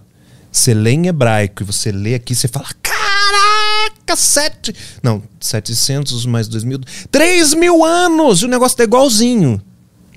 Exceto uma nomenclatura ou outra. Agora, o Novo Testamento, realmente, existiam 200 livros que eram considerados válidos pela igreja primitiva. Paulo, quando escreve aos Coríntios, por exemplo, ele tem dois Coríntios na nossa Bíblia, mas a gente sabe que existem pelo menos quatro. Porque no 1 Coríntios ele fala assim: como eu escrevi anteriormente, Hum, entendeu? Aham. Na segunda Coríntios ele fala: na terceira viagem que eu disse isso, não, não tá. Então a gente sabe assim: alguns livros foram tirados. A gente sabe que em alguns momentos no final, isso é um papo muito cabeça de teologia, tá? No final de alguns livros, a linguagem no original ela muda. Então dá a impressão de que a pessoa terminou de escrever e alguém foi lá e fez um último parágrafo. Entendeu? Dá essa impressão. que nem a carta de suicídio do Kurt Cobain. Só pra eu botar nos termos populares aqui. Você sabe a Exatamente. história, né? Que no, no fim muda o Mu- tipo. É. A forma de escrever é única. Entendi. Eu escrevo sempre do mesmo jeito, você escreve. Se você tentar botar a última frase no meu texto, todo mundo vai saber que não é. Aham. Então, assim, nos originais, que a gente tem acesso, né? É, a último parágrafo de alguns poucos livros fica estranho. E aí a gente não sabe se a pessoa pediu ajuda ou se foi inserido. Mas o fato é: o que é a Bíblia? Para que serve a Bíblia? A Bíblia não é para dizer o que você tem que ou não vestir. A Bíblia não é para dizer o que você tem que ir ali ou vir aqui. Você tem que dar dízimo ou não tem que dar dízimo. A Bíblia tem um princípio: mostrar Jesus. No Antigo Testamento, antes de Jesus vir, como que as pessoas eram salvas? Por acreditar que o Messias viria. Jesus veio. Como as pessoas são salvas? Acreditando que Jesus veio. Uhum. E morreu numa cruz. Então, esse é o princípio da Bíblia. Tudo que está ali e se difere ou não de algumas coisas ou nomenclatura, não é a linha principal. Então você entende quando Deus diz que ele zela pela sua palavra, porque a mensagem principal é mostrar que ele amou tanto a humanidade a ponto de não precisar, mas ele se materializou para você nunca poder dizer que ele não sabe como é a sua dor. Simples. Agora, entrar em meandros, meu irmão, tem igreja que diz que não pode usar calça. Tem igreja que diz que não pode pintar cabelo. Tem, aí é o homem. Uhum entendeu? Uhum. Se você ler a Bíblia entendendo que o principal é revelar Jesus, você vai ver você vai ver com uma forma deliciosa, porque você vai ver Paulo escrevendo, João escrevendo, aí você vai ser reportado, sabe, para Corinto, para Filadélfia, para Éfeso dois mil anos atrás. Aí você descobre que a carta Filipenses, na realidade, foi uma cidade fundada por Alexandre o Grande, e ele colocou Filipos em nome do seu pai, Filipe o Belo. E aí Paulo está escrevendo para essa galera e os deuses. Você está entendendo? Aí a Bíblia vira um livro bem Nárnia. Uhum. E nisso tudo, tá lá Jesus. Uhul, tô aqui. Entendeu? Tudo só para mostrar ele. Uhum. Jesus, ele é um indivíduo, é um cara, ou ele é uma ideia, uma filosofia que, que foi usado um personagem para passar essa ideia? Não, Jesus é Deus materializado. É, eu acredito que o Espírito. Ah, como que Eva concebeu? José não foi lá, não. O Espírito Santo brotou se materializou no ventre de Eva, de Eva, desculpa, de Maria, né? E ela, come, ela foi fecundada e gerou Jesus. É por isso que Jesus é 100% Deus e 100% homem, porque ele veio em carne e osso, mesmo sendo Deus. Há um processo aí que é chamado de esvaziar-se da glória. Ele abriu mão dos seus poderes, se esvaziou de toda a sua onisciência, onipresença, onipotência, para poder se adequar a um caixote hum. humano. Então eu acredito nisso. Uhum. Maria depois coabitou com José e teve vários outros filhos, né? Que inclusive eles mesmos não acreditavam muito em Jesus. É o que dá a entender. Porque dos discípulos que Jesus escolheu, nenhum era irmão dele. Hum entendeu? Ele escolhe gente que não era da família. Uhum. Então você vê assim, Maria muito próxima, mas você não vê os irmãos muito próximos. A gente entende que José já tinha morrido, era muito comum um homem velho casar com uma menina nova. Então, assim, Maria foi mãe muito nova, José já devia ser um senhor, mas a gente acredita plenamente que Jesus é Deus em carne para mostrar para você, quando você fizer aquela pergunta assim: onde está Deus quando eu sofro? Quando eu perco um ente querido, quando o mal acontece. Ele está lá na cruz, mostrando que ele não precisaria sofrer a dor humana, uhum. mas ele fez para dizer que ele entende você. Uhum. E ao invés de da próxima vez ele vir, ele quer que você vá. Cara, abriu minha cabeça agora. Eu nunca tinha conseguido visualizar tão claramente isso tudo. Mas qual é a promessa? Olha só. No final não vai ter choro, não vai ter dor. Você vai ser imortal. Você não é eterno porque você teve início, mas você será imortal. Então eu vim para mostrar para você que você pode ir comigo. Ele veio sabendo que ele ia morrer daquele jeito? Veio sabendo. Por isso que ele sempre se manteve tranquilo. Porque eu lembro que na escola passavam aqueles filmes de Jesus, ele estava sempre tranquilo. O que É. estava acontecendo? É, ele não, não, não ficou sempre tranquilo porque ele era humano. Ah. Então, quando ele sobe o Monte das Oliveiras, vésperas antes de ser crucificado, ele, o corpo dele, ele tá num pânico tão grande que as veias, os vasos sanguíneos do corpo dele se rompem por causa da pressão. Isso é um processo que a ciência chama de hematodrólise. E aí a Bíblia fala que ele começa a suar sangue.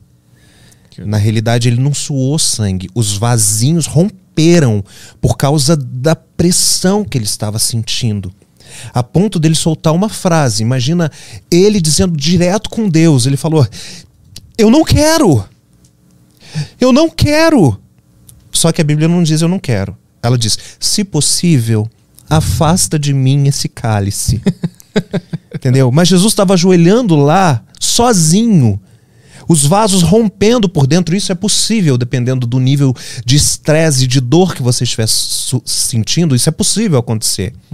E começa a se romper e ele, eu não quero, eu não quero, eu não quero. Mas eu vim aqui para isso, então, por favor, me ajuda. Eu vou. Eu vou. Mas eu não quero. E ele vai, velho.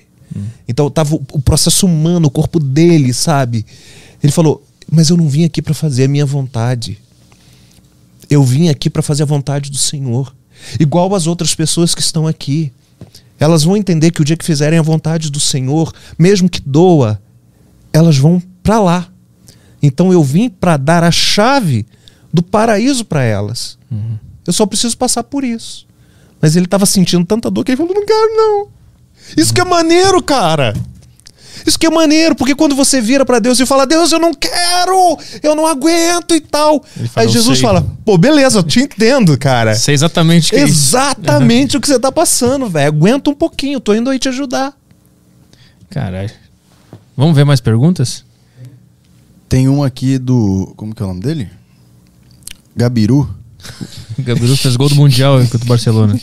O que você acha do Caio Fábio? Caio Fábio, ele foi o papa dos evangélicos. Ele foi a unanimidade. Ele uniu todos os evangélicos quando todas as igrejas evangélicas brigam entre si. Ele foi a única unanimidade. E ele cometeu um erro. Ele adulterou. Só que ele era tipo dono de TV, de revista, de, sabe? As- o presidente ia pedir conselho com ele. Na época, Fernando Henrique pegava o avi- avião, descia na fábrica da Esperança. A ONU aprendeu programas mundiais com o Caio Fábio. Caralho. Ele fez, ele fez, montou um projeto numa favela do Rio de Janeiro que foi escola para a ONU. A Fábrica da Esperança. E aí, o Fernando Henrique, na época, ia para lá e esperava para o Caio atendê-lo, o presidente. Só que ele aca- acabou tendo um caso com uma secretária e depois foi pego numa cilada de um presidenciável, um chamado dossiê Caimã, que ele foi inocentado depois, viram que era uma armadilha, mas ele sofreu tanta pancada que ele optou por não se defender. Então ele meio que virou um párea da igreja. A igreja olha para Caio Fábio como um herege mor, quase como olha para o Henrique Cristo. Só que o Caio Fábio, apesar de às vezes no discurso dele ele trazer muita agressividade, ele é uma das pessoas mais bondosas que eu já vi na vida. Coração do Caio não cabe nele, mas às vezes na frente das câmeras, para defender alguns ideais, por causa da corrupção da igreja, ele bate. E aí as pessoas ficam com raiva. E aí, mas o coração dele é é uma pessoa que eu sento, deito no colo e falo assim, mano, vamos conversar sobre, sei lá, algodão, entendeu? Tipo assim. Uhum. A gente quer trazer ele aqui, mas ele, ele é tá morando em. Brasília, né? Mora em Brasília. É, tem que esperar acabar a pandemia, porque você Tem. não tá querendo sair, né? Depois desse, com esse troço. Caio, posso dar o seu telefone pra eles? Vai lá. Teve mais uma última aqui no Telegram do Gustavo Bess. É, esse Jesus mais humano é bem retratado no filme de Martin Scorsese, A Última Tentação de Cristo. Recomendo. Isso aí. Boa, vou ver, não vi. Tem que ver também. Eu nunca vi o A Paixão de Cristo também, tem que ver. É, Até eu- que ponto é bom aquele filme? Eu gosto da Paixão de Cristo, mesmo ela tendo alguns símbolos meio Dan Brown, entendeu? Como assim? É, f- foi Michael que fez, né? Foi. Do A Paixão de Cristo não sei quem é o. É, foi Michael, foi Michael Douglas? Vamos ver aqui. É, que fez o filme. É, com Jim Caviezel. Jim Caviezel, isso. Quero fazer Jesus.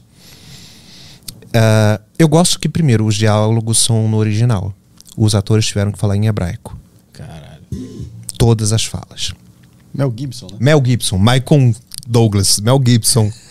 entendeu? Eu fiquei, fiquei imaginando ele é, fazendo. É, entendeu? Eu nem sei quem é. Quem é Michael Douglas? Eu que parece o Jorge Jesus. Ah, sim. Não tô ligado. Tá, mi- mi- é, é flamenguista? Não, eu sou crente. ah, brincadeira. Não, não, eu mineiro, sou cruzeirense. Ah, Cruzeiro. Putz. Vamos passar essa aí. É. E lá no Rio, mas agora não dá tempo, tempo pra isso não, mas lá no Rio eu sou tricolor. Aí vamos falar, agora eu sou viado, né? Então, tudo a ver. Isso em São Paulo eu sou. É, São Paulino. exatamente. Então aqui eu sou São Paulino também. e vamos pro Corinthians. E no sul torço pros dois. É, oba. Aliás, no Sul, já fui no estádio do Grêmio Na e no Arena? Colorado. Na Arena ou no Olímpico? No Novo, Na Arena. na Arena. Legal. Eu amo Poá, então. Foda, foda. E aí, a... que é uma rixa, mano. Sim, lá é foda. Mano, é eu nunca vi isso. Mas- Nem Rio que Flamengo e Vasco. Lá é pior. Lá é pior porque só tem dois, né? E a gente tá lá no fim do Brasil, então é um É, ódio tipo, muito. Muito concentrado, É. entendeu? Assim, desce o ódio do Brasil inteiro, como se Escorre. fosse numa vertical. Um funil de ódio. E vai lá. Isso, exatamente. Mas tu foi ver Grenal lá ou tu só assistiu algum jogo? Não, não, eu, eu, Foi visitar? eu era metido na época, usava influência e me levaram pra fazer um tour nos estádios. Ah, entendi. Entendeu? Entendi. Então eu fiquei sozinho lá, tirei foto e tal. Maravilhoso, isso aqui. Partir de Cristo do. É, Então, Gibson. a Mel Gibson, ele foi muito detalhista. O sofrimento, é, paixão, vem do latim que significa passione, que significa sofrimento. Então, quando você fala estou apaixonado por alguém, você está dizendo estou em sofrimento por alguém. Então, a paixão de Cristo é o sofrimento de Cristo. Aquele momento onde Cristo, na pré-crucificação, onde ele sofre as chibatadas, as torturas, eu achei que Mel Gibson ele conseguiu extrair o mais próximo do original possível. E eu tô te falando porque eu tive que ler a história de todos os primeiros mártires do primeiro século. Então eu vi as crueldades que, por exemplo, eh, Calígula fez, eh, Nero fez, eh, a construção do Coliseu com o sacrifício de 100 mil cristãos em 100 dias de festa. Então, assim, a, a gente, ele conseguiu captar essa essência. O filme em si é maravilhoso.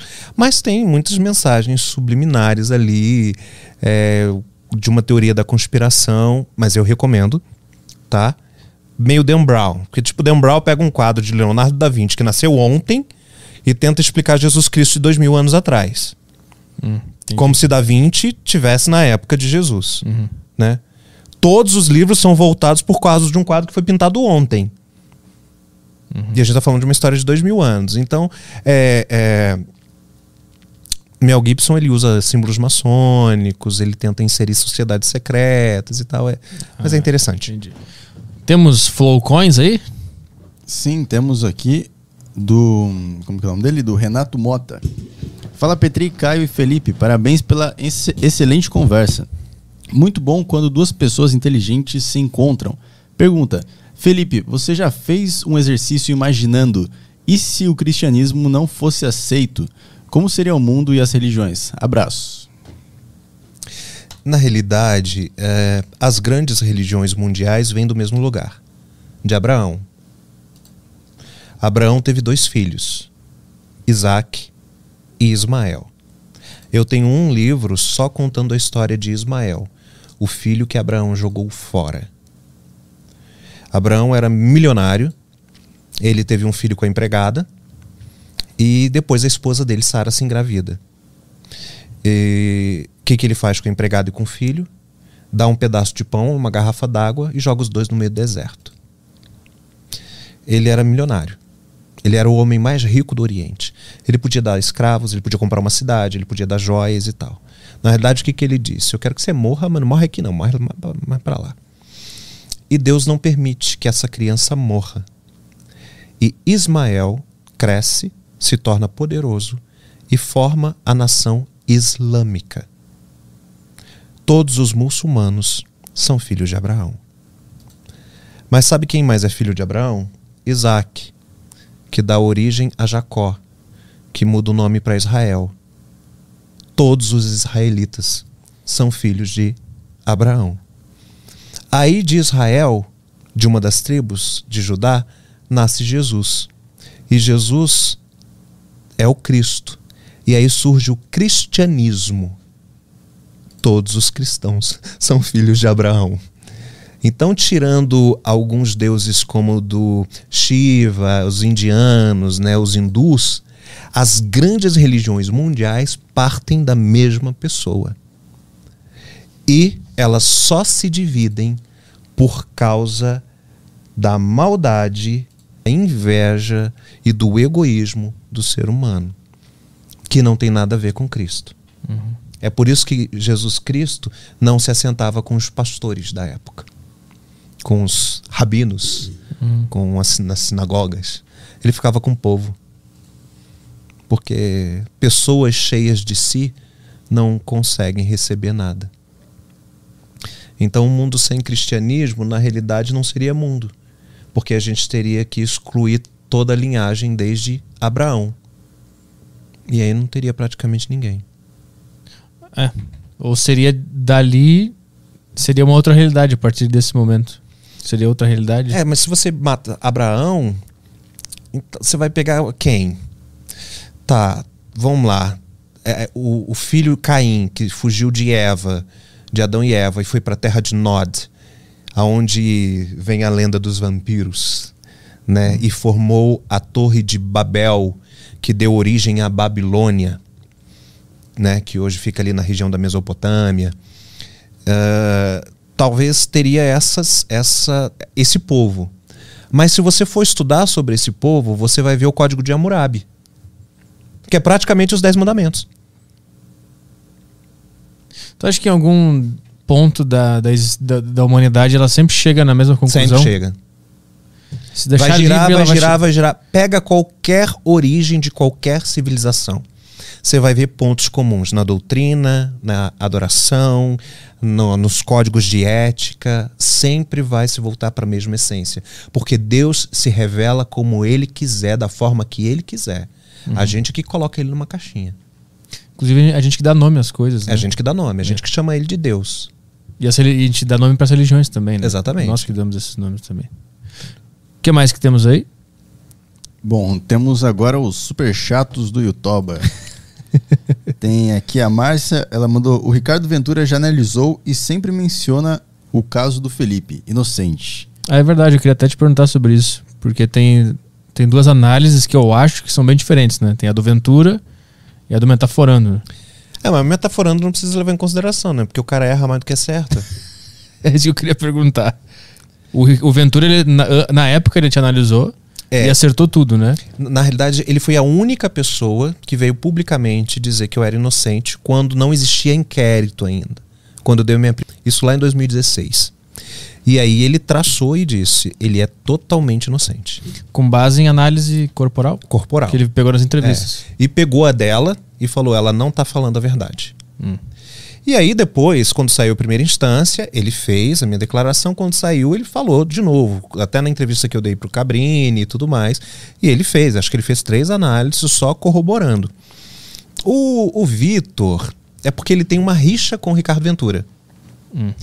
Então ele tenta, eu acho que ele tentou ofender a análise do Ricardo Ventura, porque o Ricardo Ventura foi muito projetado em cima dessa análise, porque foi o maior boom de início, entendeu? Ninguém acredita nele, então todo mundo tentou para criticar, ficou e o Ricardo explodiu.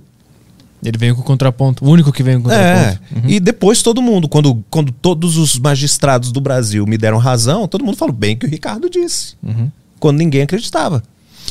E aí, essa briga que o Vitor tem com ele, ele fez um vídeo muito tendencioso. Ele faz um vídeo da minha ex de 30 minutos e só de uma declaração queira dizer que queira dizer que toda a justiça, ministério, provas, testemunhas, babás e etc estão errados. Chegou a ter contato com ele depois? Não, ele nunca. Não conheço o Vitor. E ele nunca nem tentou entrar em contato para saber nada, algum detalhe, alguma coisa, se é para se ele não queria se envolver ou não, não sei. É, ele, ele nunca, ele nunca diz o que, o que é o certo, né? Ele deixa entender. Eu vi o vídeo e ficou meio. É, ficou meio porque é uma tenso, forma assim. dele se livrar de processo. É. Mas ele já tem alguns aí, ele teve que tirar vários vídeos do ar, porque ele erra, feio, né?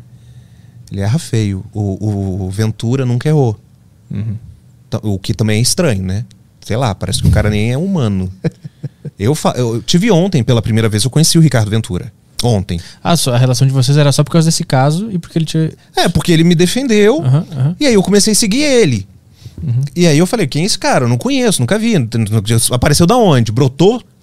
Entendeu? E aí as pessoas começaram assim: a gente quer o encontro de vocês dois. A gente quer o encontro de vocês dois. Porque foi muito.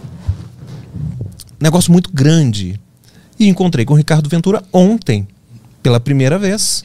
A gente se conheceu, a gente se olhou, entendeu? E, e conversou, e foi muito divertido. Porque ele também é inteligentíssimo. Mas eu falei pra ele: você é humano mesmo? Porque eu acho que você é reptiliano. Porque, mano, o cara faz 100 análises, acerta 100, ninguém acerta 100. Aham. É estranho, né? Tem que ser muito, sei lá. Creio em Deus Pai. Temos mais coisas aí? Super chatos? Ah, super chatos. Aí tem mais algumas coisas. Como eu não falei no começo do programa que o mínimo era 20 conto, eu vou ler de todo mundo aqui. Tá, é. Ai, Jesus. Eu esqueci de falar isso aí. É, teve o Glauber que mandou aqui: Me casei virgem com 28, quase não consigo, porque Deus criou um conceito de castidade. Não entendi nada. É, Quase que ele não consegue casar? Ou, Quase que ou não. casar virgem. Você tá falando da bola azul? Ah, É, eu acho que era lá da hora da bola azul. Era da época aí. da bola azul. é, quase que não consegue por causa da castidade. Ah, né? tá, entendi, entendi. É, aí é uma coisa mais do, deste século, né? Deste momento. Porque se você for seguir a Bíblia, a Bíblia diz que a partir do momento que você transou, você casou. Não existia papel. Sim. Então, se você transou 10 vezes, tá dez, com 10 mulheres. E Dez divórcios É, entendeu? Então, assim, é, as pessoas. ah, não é- não- tem umas coisinhas assim que eu não tenho paciência. Tem, Mas- tem umas culturinhas de igreja Ah. que adoecem as pessoas que eu não tenho paciência. Essa é uma delas, a Essa é uma castidade? delas. de- Não, não a castidade, mas assim, a pessoa se martiriza uma vida inteira porque ela é espancada pelo marido, mas ela não pode se separar porque o pastor não deixa. Ah, entendi. Mano, eu não tenho paciência pra isso, não. S- Enquanto eu era pastor presidente de uma igreja, se uma mulher ou um homem chegasse perto de mim e falei, eu fui espancado, beleza, mãozinha que entra no carro, polícia. A gente vai consertar teu casamento depois. Primeiro, polícia, isso é crime. Crime é diferente de pecado. Pecado a gente trata ali. Crime a gente chama polícia. Transar sem estar casado é pecado? Ah, é porque assim, a, a ideia é que você não transe com outra pessoa. Então, se você está transando com aquela pessoa, aquela pessoa já é sua esposa.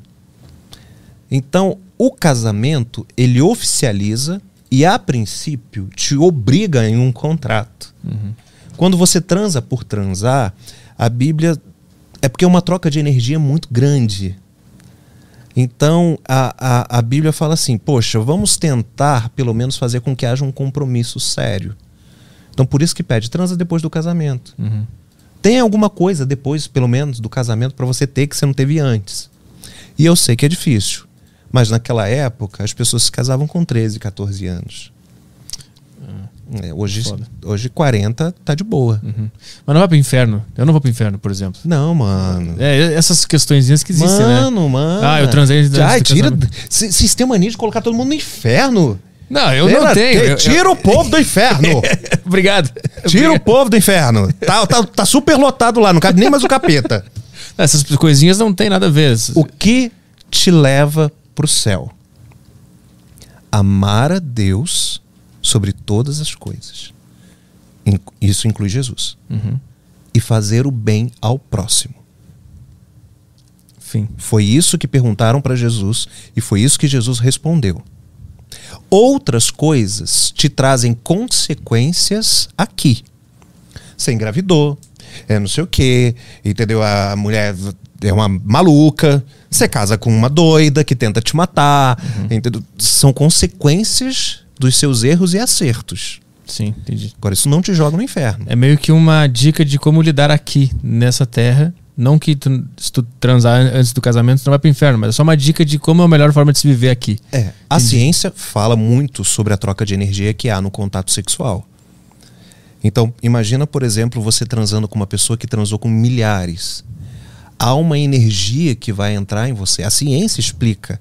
Há, um, um- ah, na- existe uma tecnologia para isso que eu esqueci, que ela vê, ela coloca duas pessoas fazendo sexo e vê a energia migrando de uma para outra. Então, assim, você não sabe quem é a pessoa, você não sabe no que ela acredita, se ela é boa, se ela é má. Sabe? Jogar aquilo dentro de você. Então fica com o conselho de Deus. Mas você tá namorando, você tá sério, você quer casar, você tem compromisso, tudo mais. Ok. Ah, mas e se separar? Beleza, separou. Mas a intenção do seu coração é continuar com a pessoa. Então, ok. Eu digo uma pessoa que tá solteira e que ela transa casualmente com, com pessoas aleatórias, é, não é que ela vai pro inferno, Não, mas, não, não é que ela vai pro mas ela vai inferno. ter consequências aqui. Ela vai ter consequências aqui, psicológicas, de- emocionais e às vezes físicas. entendi. É meio que uma dica de vida É terrena. um código moral, Entendi, entendi. não espiritual. Saquei. O que mais temos aí? Ah, agora aqui tem. Ah, tem mais, tem mais um superchat da Márcia, que mandou um antes do Glauber, que perguntou da, de casar virgem. É, ela mandou mais um aqui. Cada vez que uma denúncia falsa é feita, uma vítima real perde a voz. Essa frase é minha. Essa frase é minha, tá no meu livro. Inclusive, eu tava vendo uma live tua com uma mulher, como é que é o nome dela? Que, que era a testemunha do caso da Mari Ferrer lá. Ah, Karine. Karine. E elas estavam falando exatamente sobre falsa acusação de É. tudo, né? Como tá ficando banalizado. Exatamente, pra você ver, é um caso que tomou repercussão nacional de um suposto estupro e que depois não era. Isso tá mais comum do que a gente imagina, né? Falsas acusações. É, eu moro no Rio de Janeiro, o bairro vizinho ao meu é a Barra da Tijuca. Eu conheço advogadas especialistas em lei Maria da Penha e abuso. Você quer se separar, seu marido é rico. Então você diz que ele te estuprou ou que ele te bateu. Existe todo esse esquema na Barra da Tijuca, no Rio de Janeiro. A ponto de sair uma, uma nota no jornal dizendo que todas as denúncias, pegando todas as denúncias de abuso sexual no Rio de Janeiro, 80% são falsas. São por motivo financeiro. Mano, é 3, 5, 80%. Por isso que eu digo. Aí quem foi estuprado de verdade, quando Fica chega numa. É, É, é foda. Aí já olha com outros olhos, assim, será que é interesseira? Será É. que tá acontecendo alguma coisa aqui? entendeu? Eu lembro, tem um caso lá em, lá em Porto Alegre, uma menina, ela disse que ela foi abusada no ônibus, no ponto do ônibus, alguma coisa assim. Ela foi na delegacia, fez o retrato falado, aí ela inventou na cabeça dela um retrato falado, né? E aí botaram lá a foto do suposto criminoso, saiu no jornal, botaram na delegacia e tal. Um cara foi espancado lá no ponto de ônibus, perto, e depois ela veio a público. O público não, ela foi na delegacia e falou: Não, eu inventei tudo aquilo lá. Era tudo mentira, não foi abusada porra nenhuma. E o cara, já- um cara que era parecido com o retrato falado apanhou, quase Na verdade, morreu. ela matou a aula, né? Aí pra justificar disse que foi estuprada. É, alguma coisa assim. É. E o cara tomou um pau lá, lá em Porto Alegre. Aí.